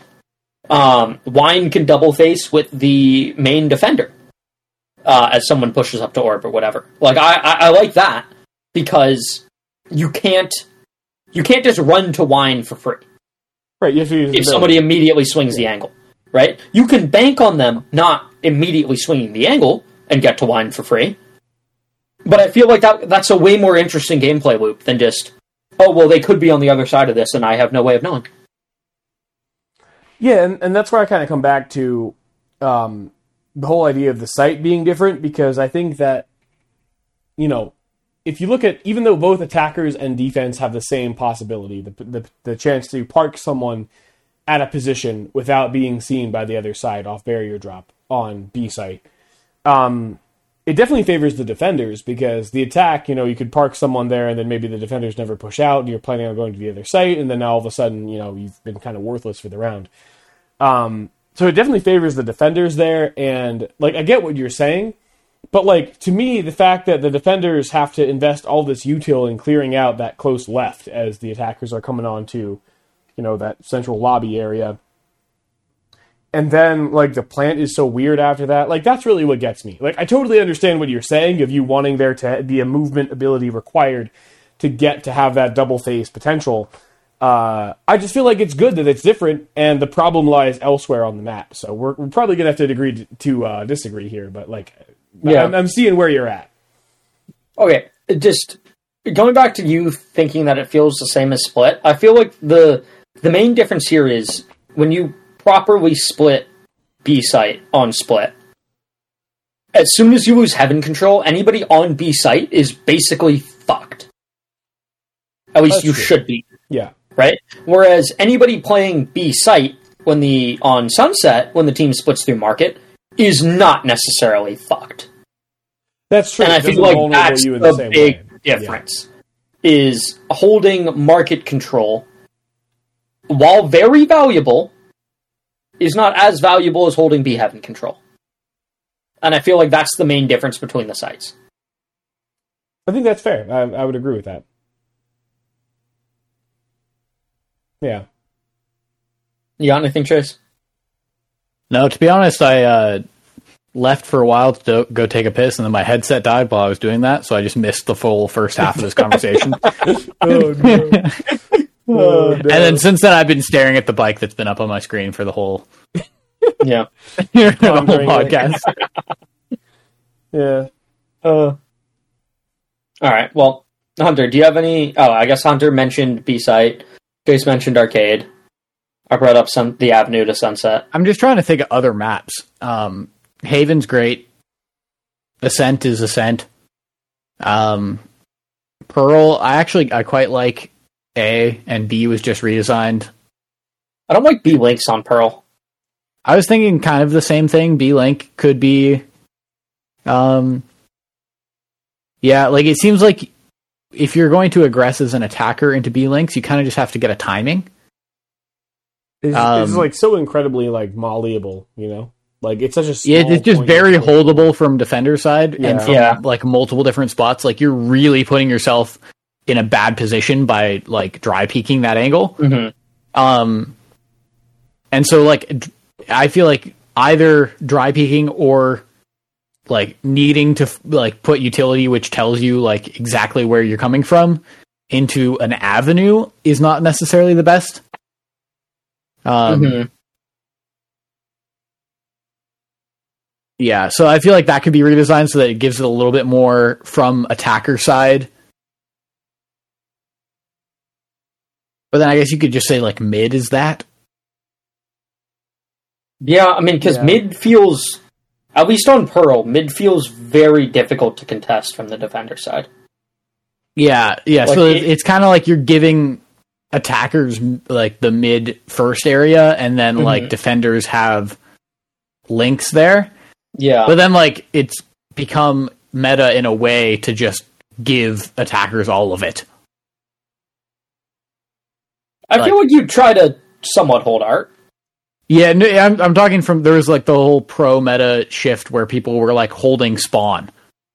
They're like holding like, see what uh, like sewers. Yeah, yeah, yeah. because they're like just just fuck mid in general. Attackers can have all of mid, and Yeah. we'll just hold the like entrances to site. Mhm. Uh, and you might have Sentinel utility and links just uh, like as forewarning. Yeah. Well, because yeah, I think the idea being there is like someone can hold not art, but like art to a site, A site, yeah, and then someone can be holding main, and then someone can be holding B links, and someone can be holding B long, and then the only uncovered avenue is that crouch sewers thing to spawn. And so yeah. you so just you put just one have some- person there. and that one's obviously super favored for whoever's not crouched and coming through sewers. yes. Um, Yeah. Huh. Which you're saying crouch peeking at a certain angle is like really bad, right? Yeah, Shouldn't that make Deadlock Nade like kind of good then? I guess in that one specific scenario, sure. Deadlock just meta fucking- no, no, he's Pearl. saying in general because yeah, deadlock may makes you crouch, and so does sewers on Pearl makes you crouch. So therefore, they must be equivalent. Yeah, one of the topics that I don't think is really worth discussing discussing further because it's so ridiculous, but that I have thought about is like how would the meta change of Valorant if you could pick different like at the side flip of attack versus defense, you could pick different agents. Because I definitely do think on certain maps, Pearl being perhaps one of them, uh, Deadlock would get more play if you could play her only on defense and not on offense. What? For that What? Oh, I see what you're saying because you want flank watch. Well, because yeah, because I think as offense flank watch, if someone pushes out fast and like you know walks past your trips, you could get absolutely fucked because you don't know since they, they don't trigger the trip.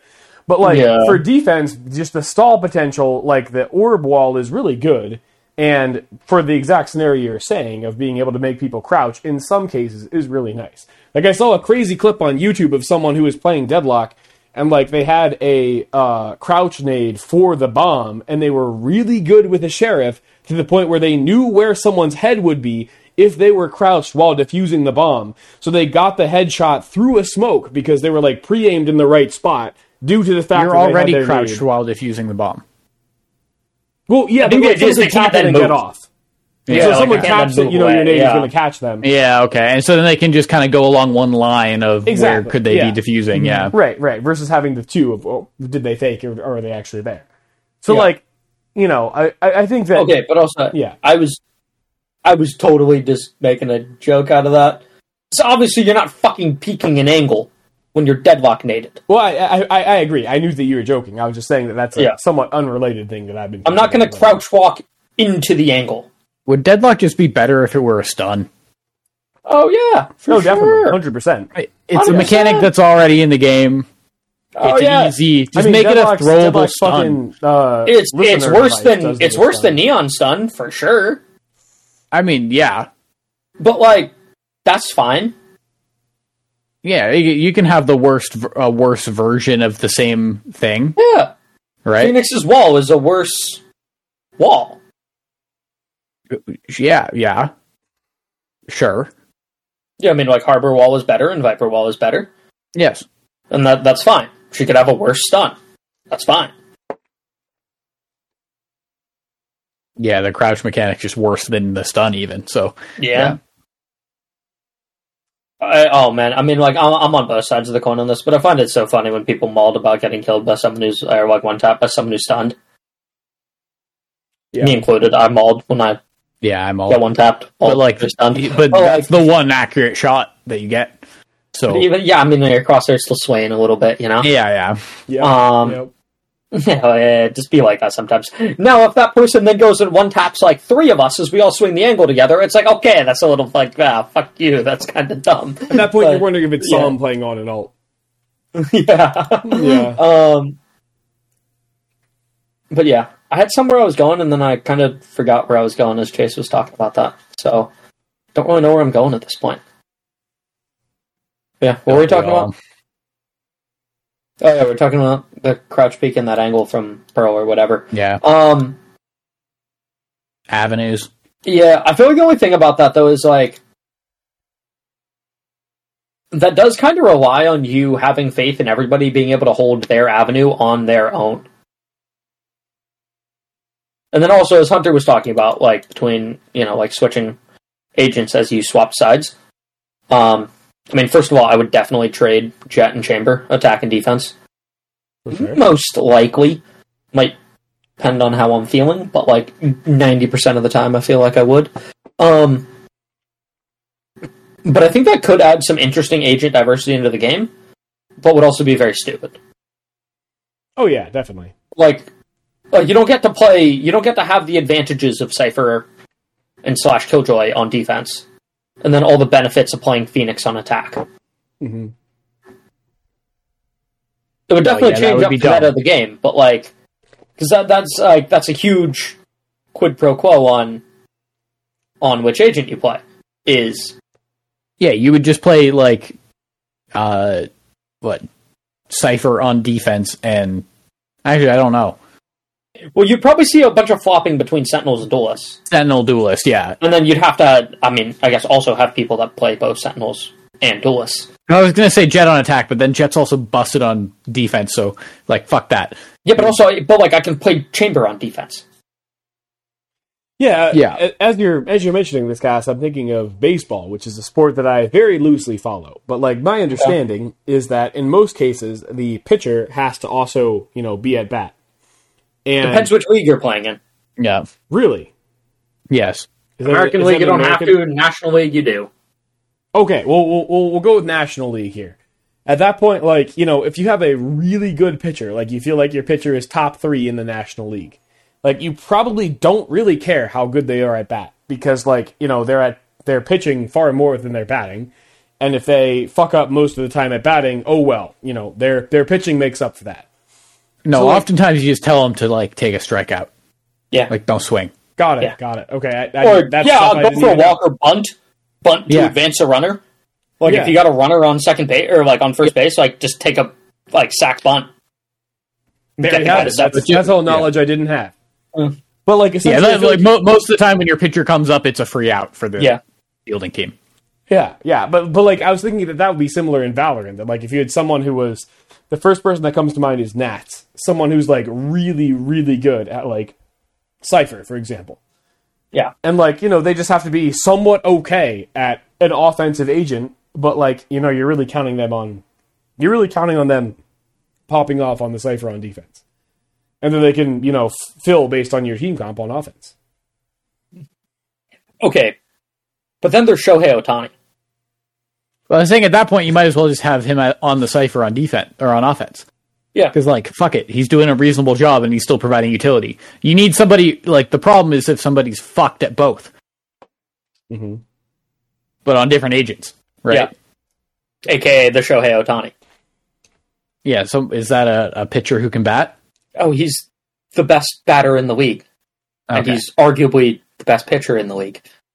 I had heard his name and I was, kind was Okay, guessing he might he might not be the best. Like you could make an argument that he's not the best at either of them, but he's fucking top five. He's no in, in the argument both for both, which is Yes, yeah, he is in the running for both of them. good to know. Um, he's he's uh, that, that that's yeah, that's out of the question. But like, yeah, you have someone who's absolutely disgusting at playing a not Jett duelist, right? yeah. And then also fucking insane at playing a sentinel. Like that's not that's just not fair. Yeah. And I guess you could make the argument that like having duelists when you're on defense is still very nice. Because duelists are the people who are good at pushing and taking space. And there are times on defense when you need to push and take space.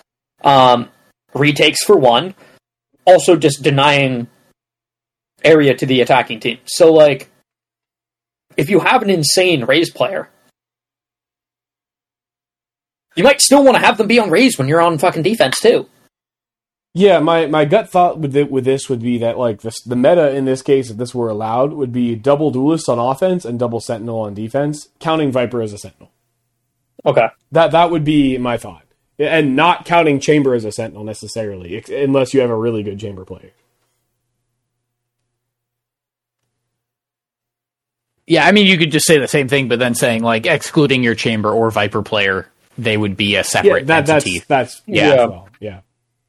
And Deadlock I mean, because it's like- she sucks. yeah. yeah. Yeah, I mean, Hunter and I, like, we did this on Bind the other day.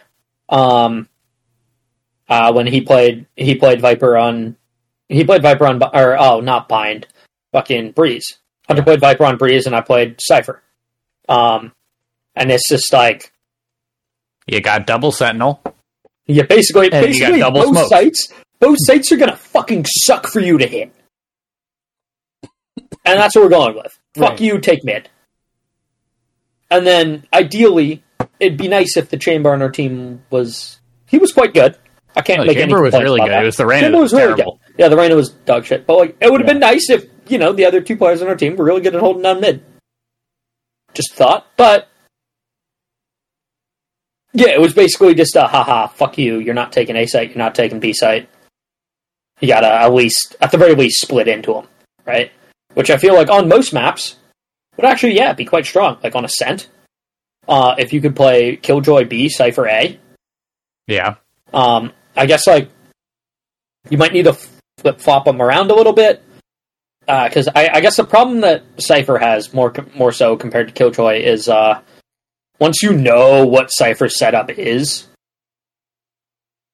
there are very few trips in the game that are truly you have to hit. The, yeah, like you have to hit this trip to break it, and then even then, there's probably a Sova lineup Hold up. break Cass? those. Yeah. This is Mhm. relatively recent news. It was seven hours ago as of when the podcast hit. Did you hear about the the Cypher tripwire change? No. So people are reporting who have access to whatever the current build is that has like the new skins and ISO and all that. That Cypher trips have been buffed so that they literally have to be one end of them has to be shot in order for them to be broken. So if a Skydog goes into them and then like, you know, just jumps forward and expires, that Cypher trip is still active. Someone goes through and they're a fucking dumbass and they don't shoot it and they get like the, you know, the penalty of being hit. That Cypher trip is still active. Like that's the buff that people are reporting from the latest beta. I mean, if that's true, that's huge That's for Cypher. huge. It really is, yeah. Because that was the most obnoxious thing in the fucking world. Is of course they're gonna skydog into sight. Mm-hmm. And now there's only one way I can safely break the skydog, which is smoke off the angle myself with my cage and spam that skydog down. But I have to spam the skydog down through a smoke. Now, number one, I'm shooting fucking bullets. If you then swing through that smoke, I don't have my accuracy. Um, number two, I have to hit a skydog through a smoke. Yeah. And like, it's basically just like if you skydog onto onto site, which um, skydog is the right height to hit the unjumpable trips, and then Yeah. also kill trips. Like, skydog's gonna hit those too. I'm not placing any head height trips. That's kind of dumb. Right, right. At least with the jumpable trips, if you jump them, I get an audio cue if I'm in range. Yeah, but you don't get an audio cue for crouchable. Yeah, I don't get an audio cue for crouchable trips, so I'm not going to throw any of those. Um, that's actually fucking massive. Yeah. I mean, Because one- we've literally talked about that as a buff Yeah. to Cypher on the podcast before. Yeah, fuck prowlers, fuck skydog. Yeah, I was talking to my lineups trip with with- and he was like, "Man, this gets screwed by a Skydog or a, or a Fade Prowler, and that's Mm-hmm. not going to happen so much anymore." Particularly in the in the trips that Cass was using, which were like on Breeze B site, where you can't, you know, the trips aren't right in the choke. Like you have to swing all the way out on the site to shoot those trips. Now, who's reporting this? Because how is it possible that we have not heard of this leak? Uh, I will send you the Twitter Twitter post I'm seeing. This is like, it's not even in English, but like it looks like people just experimenting with shit. I'll I'll put it in That's clips and highlights in drunk. Like that. That is the buff Cipher needed Yeah, I, I I to just be posted it. competitive now. with Killjoy. Like that is. It's Why? pretty massive. Yeah, Yeah, it'd be nuts. Yeah, I mean, holy shit. yeah. People posting Because, about yeah, it on Reddit and Twitter both. Mhm. Yeah, and like I said, it was Because seven hours before the pod, so it's Yeah. fairly you know early breaking news. Okay. Although this pod won't come out till Monday, so we'll probably know whether Yeah. or not it's a fact by the time this podcast releases. I was gonna say we'll also probably know a lot more about the Outlaw by the time this podcast releases. But yes, whether it's in the game Yeah. or not. Yeah. Yeah, no, As we're a- currently recording this podcast on the 26th, being Thursday before this podcast Right, releases. So yeah, So Okay, there's a good chance of a good bit of what we're saying is totally wrong. like that's the oh. take is, that that a shot? Is that? Yeah, is that a shot? Yeah. is that on your list? No, I obviously not. Unfortunately, no. Because I, I, well, there's one thing on my list that's No, no, no, that, no, but no, not no, quite. no, without yeah, removing nothing, my nothing, no, nothing. no, no, no, no, nothing. Okay. Yeah. Um, you know, I wasn't intentionally trying to hit things that are on Hunter's list, but like I might have to start doing that. Yeah, yeah, Yeah, there, there are Um, two more but- things on the list that are you specific casts. I will say. Yeah. So I was browsing the Reddit the other day, and uh, That's not actually a thing, but if so, Cass would have to actually say it. yeah, Uh, right. So as I was browsing Reddit the other day, Yeah, uh, I will No, say, I just- okay. there are two things that you No, no, have said on on. previous podcasts that are on this list. So, like, you have a decent shot of saying them if you just think about them. I, I think don't don't even try. yeah, If it yeah. doesn't work, it it just- work. If it, Yeah. if it works, yeah. it works. You know. Um, no, I just want to go back to that that Cypher thing because there are a few properly unbreakable trips, um, and the thing with those is it was very readily clearable by the other team sending in a sky prowler, sending in a sky dog. Um, also, like Yoru decoy, Yeah, like any of the annoying things that can get highlighted by your trips and then break your trip and then you don't you just don't get that? Having to actually shoot it out is huge. It really is. because some of them when the sky dog or the fade prowler or whatever goes through that trip right? Some of them are going to be in areas where the people as they're pushing onto site are going to be able to identify where they are and shoot them. And that's totally fine Yeah, but from the very like that one that is right up against that initial avenue you're going to have to swing in pretty far into a lot of situations before you can shoot that. And some of them you don't get to shoot for free. And so that's huge that like i'm at least going to like even if you know where they are i'm going to get a very brief highlight. And i now have the knowledge that you're coming because sky or the sky dog hit it or whatever. I guess the next question is though is say Skydog is currently caught by that trip. Mhm. Someone freely passed through that while Sky is Skydog is caught. from the clips that I was seeing, uh, yes, it only affects one person at a time. Yeah, So, like, if someone's following the Skydog, that's that's the the move. But like at that point, that kind of comes back to something we said in the previous podcast, or I said specifically about like the ISO wall, which is that any sort of stall utility, which would obviously be triggered by a sky dog going into sight, would make that very difficult for the uh, attackers to you know follow up the sky dog. yeah. But there aren't. I mean, if I'm following up a Skydog, and it's not a Killjoy Molly that's already on the ground, I'm probably through there before a Brimstone Molly lands, or before you can pull out your Brimstone Molly and fire it. I'm probably through there before a. I mean, maybe Sage Slow comes up in time. Um, before a uh, like an Astra can suck that off. Um, I don't know. I, I- I feel like if you are following up a Skydog, you might not give the enemy team time to throw that utility down. I mean, breaking news from the Discord. Uh, Alex, aka Kotaro, says, uh, "No, bruh, that can't be real." Yeah. About the Cypher change, I, I posted the Twitter link in the in the in our personal private Discord. Where did you put? Uh, uh, Oh, It'd be Alex clicked exclusive, yeah. exclusionary. Yeah. That's insane, though. I think I think it's interesting that it's not exactly what we were talking about, where like multiple people can be caught, but it's like saying, yeah, one person can be caught at one time, You just be and then like it would reset. Right, that, that's what I'm saying. The, po- what, what I was trying to say, unless I said it incorrectly, is that like you have to shoot the Cypher trip to break it, otherwise it does not break. Yeah. Yeah, yeah. No, I'd like. I understand, but it's saying like it's inactive while somebody is currently caught in it, or something is currently Which is, caught which in is it. true in Yeah. the current game as well. You know, if a Skydog is in the Cypher trip and someone's right behind the Skydog, they're not also caught by the trip. Well, obviously, but then they would never be caught by the trip, so it doesn't fucking matter. Right, right, right. Yeah. So, so as soon as somebody hits the trip, it's gone, Yeah. right? But you're saying that like it would come back had if they don't break one side of it. Yeah. Yeah, which is most prevalent for like prowlers or dogs Yes. or Yoru clone.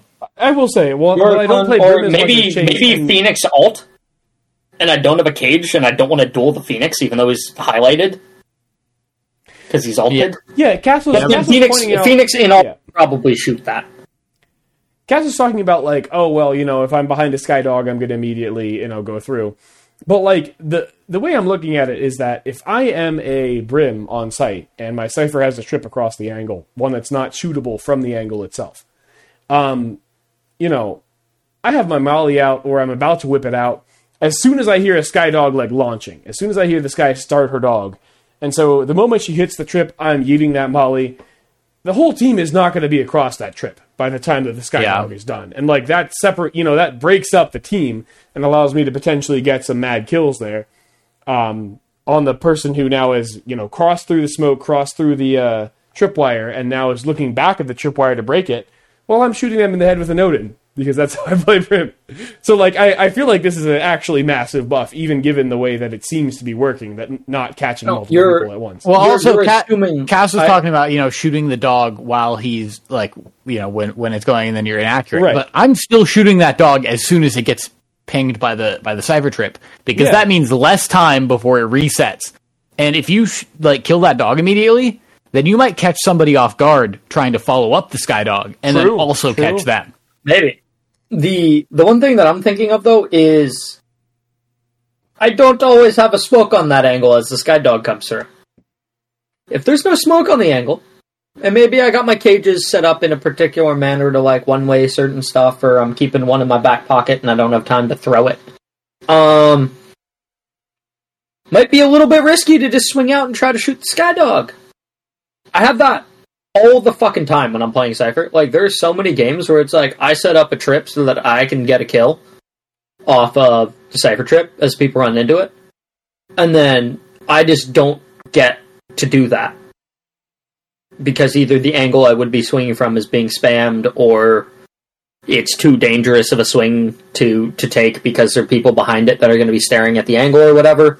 Um, and then other people on my team get the kills, and then I'm at the bottom of the scoreboard. Cass, I will say this is not necessarily a traditional skill issue. This is a strategy issue, and it comes down to you not buying an Odin. In which case, you can quickly delete the Skydog and delete the people who are pushing behind it. Like I said earlier, I'm not going to stoop that low. Nah, nah, you're just bad with an Odin. You try to use it in DDMs, and you mold when you don't get kills with it, and therefore you never used it in comp. You would use it if you were good with it. That's for sure. Yeah, probably. Yeah, see? There we go. I just validated your whole point. But I wouldn't use a shotgun if, even if I were good with it. False. You Except for the if you shorty. Good with the shotgun, you would still use it. Next podcast, we talk about um, how much you're loving the Outlaw, which is a yeah, shotgun. it's literally a shotgun. I, I went and It's in the- it's in the looked back sniper at the rifle photo. category. It's a fucking shotgun for sure. It's in yeah. the sniper rifle category. Mm-hmm. It's got a scope. it's a skill. It's a high skill weapon. Presumably, I don't know. we We'll don't see, actually we'll know. see. Yeah. Shorty is the only acceptable shotgun. Yeah, because you can use it to your advantage. Yeah, I mean, the shorty is not a high skill weapon by any means. Mm, yeah, no, I gotta close the gap. Slash. no. Same with the the gap same with the in your Johnny. instance. I was gonna say Yeah. slash. I have to convince them to close the gap on me. Exactly. That's Ergo, high skill with the weapon. Judge. Yeah, Ergo, op. yeah. All right. Well, that's about all I got. Unless you guys got anything you I have want to one talk about. super fast point that I doubt you guys will have much to say. I just wanted to do this as a PSA to all of the members of our Discord, which is that for those who didn't hear, Riot is changing the name change system, which affects me about seven times as much as it affects Chase and Cass, uh, where you can change your name after November 20th once a year or pay Riot $10 for each name change on top of that. I've changed my name like 10 times since I like started playing the game, whereas Cass and Chase have barely changed theirs at all. So that affects me much more. But like for those of you in the Discord, now you know. Don't you know? By the time November twentieth rolls around, have a name you like because you're gonna have to pay ten bucks to change it unless you want to change it a year later. I know that you can change names. Yeah, I don't know how to do that. You, nor you have I still have to. I think. You still have to explain to log into the Riot client or like the your Riot Yeah. account on your browser yeah. to change your name. Mm. Like you can't do it through Riot client or through uh through Valorant. You They're have to go to your steps. Browser, Google Riot sign ID, into sign in. You sign in. Yeah. You change And your you change your name. yeah, exactly. Yeah. Okay. Um, and I the only it. reason I did that was to add DVP before my name for the uh for Premier. Right. Right. I like people thinking I'm a bit of a wild card. I don't like it because the other everybody else in the lobby is DVP blank, and then you just have the salad sauce. Yeah, but maybe maybe One I'm of the literal members of DVP. maybe maybe Yeah. I'm the ringer. I like that I mean, little the, bit of the real problem is the fact that you can't be DVP the salad sauce. You have to be DVP salad sauce, which Yeah. is uh, an L, which Yeah. means that we're also going to be losing our uh, one of our beautiful members in our uh, DVP Premier team because their name is also too long to have a DVP in front of. So I know Yeah. that he's also going to be changing back to uh, to just the original tag. yeah, but like no no I, I I like being the potential ringer. The uh maybe like maybe he's not on the starting roster. Maybe he's just uh you know maybe somebody they they paid. Yeah, talk to me again when you're the real ringer in a game. tournament. yeah, Yo, you top frag Alex. I, I put on Yeah. a premier tournament. I said I would pay Cass. What was it? Some insane amount, like 150 dollars. What was it? 50? Was it that much? I don't you were No, going to no, no. buy something. You You're- just had to Oh, buy me the yeah, Balisong yeah. knife. It was Right, like fifty bucks. Yeah. So I, I said I would buy Cass the Balisong knife if he top fragged every game, and we lost in the first game. and Cass did not top frag. No. Yeah, and spe- I specified that if we win the championship and Cass wins every like top frag. yeah. Yeah, yeah. Well, I, I, I said if we win the whole tournament, Hunter had to buy me uh, right. the knife, and, and, I then he counter offered. Yeah, he counter offered. If you if we win the tournament and you top frag every game, yeah, yeah, Right, which is fair because I had nothing on the line. So like that's a very reasonable counter offer. yeah. yeah. But uh, One more thing, Hunter, you got to now go through the rest of your list. Uh, I was going to say the same thing. Okay. So I'm honestly surprised none of these got hit. Um, so, first of all, these next two are Cass specific. I had Cass mentions wanting an op buff. I thought for sure that when we're talking about the outlaw, Cass would say, well, if the outlaw exists in the game, then the op should get a buff as well, since Cass has said that so many times on podcast. but, but no, no, no. no. If they if they introduce the outlaw into the game, like I feel like the op, you could again. My op buff is entirely separate from that, but I feel like that covers a lot of bases. Yeah. in terms of it makes a very strong sniper more viable on more characters. I still And thought think it was that- likely that you'd be like, well, if there's this other sniper in the game, the op should be even better since you're spending more Oh money. no! In fact, I think if anything happens, it's likely the marshal's going to get nerfed Yeah, I mean, to I, account for this weapon Yeah. coming in. But yeah, no, like I feel like having a comparable strong sniper at a much cheaper price point, almost half the fucking cost, is enough of a buff to snipers yeah, that yeah, I, I think you can see where I was coming from and putting. yeah, yeah, yeah, there. sure, sure, Yeah. sure, sure. The other thing I had for you, Cass, is Cass calls for shotguns to be removed because you've oftentimes said. Oh, you're so no close to that. So FPS. close. yeah, yeah. but you didn't quite say it this podcast. Yeah, uh, yeah. Crazily enough. All right, the next two are related to me or the podcast. I said one, we have an intermission. We did not have an intermission. And two, Yeah. I am proven wrong about something. And I was thinking about this in terms of like tangibly. I know Cass opened up by saying that like, you know, me and Cat, me and Chase were wrong about they're not adding new guns. Oh, that's why you were so adamant about guns. like, what are you Yeah, talking yeah, about? What do you mean?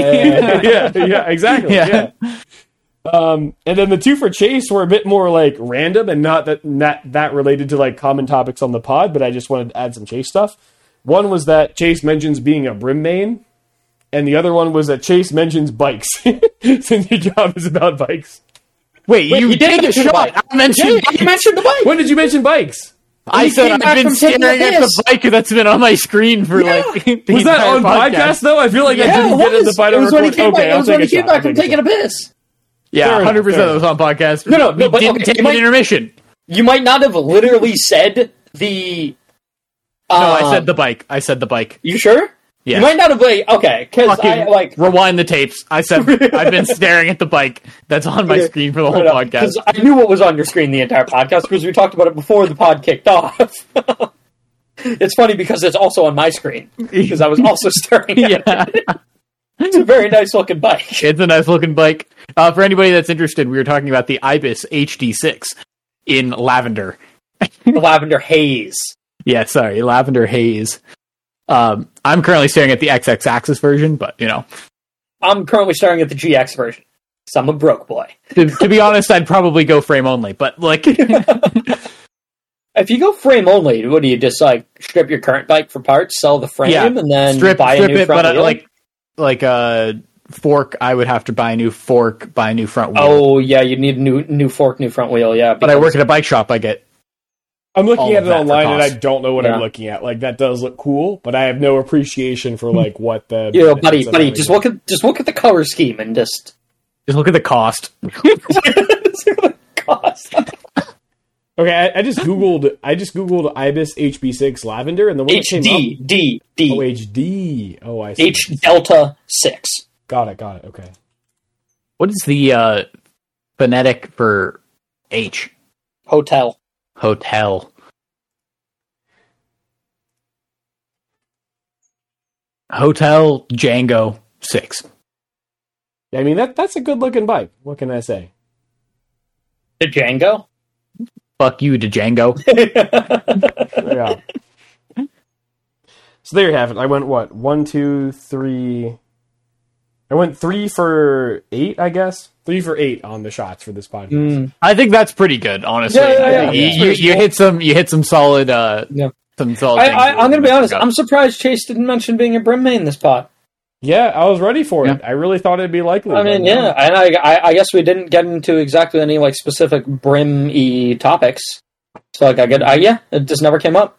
Yeah, like the podcast was like 30 minutes in, and I was like, fuck, these are all like common things, but I'm not sure if we're going to hit them this podcast. So Mhm. I, I added Cass mentions Hatred of a Gun and Cass mentions Modern Warfare 2 again to the list. I actually didn't mention that one. Because I forgot to mention that one earlier. Yeah, yeah. Cass, Cass mentioned or Cass Yeah. mentions COD is a really good one. Right, because when Cass Yeah. mentioned it, I was like, if he does it again, I'll, I'll also take a shot for that. Yeah. Um, okay, interestingly enough, Tony just sent me a text and it says Cinco de Stacco when you're done with pod. We have like eight because I, I, I'm looking at Drunk Valorant now, and we got. Oh, it looks like they hopped off. Never mind. so we got three. We got we got four. We got four. Oh yeah, fuck. That's even worse. so we'd need to pick up a uh, a Cinco. Ah, But someone's available, right? yeah, yeah. Sure, and uh, with that, Chase, you want to lead us out of here? Yeah, five stack five stack dreams, baby. Drink with you later.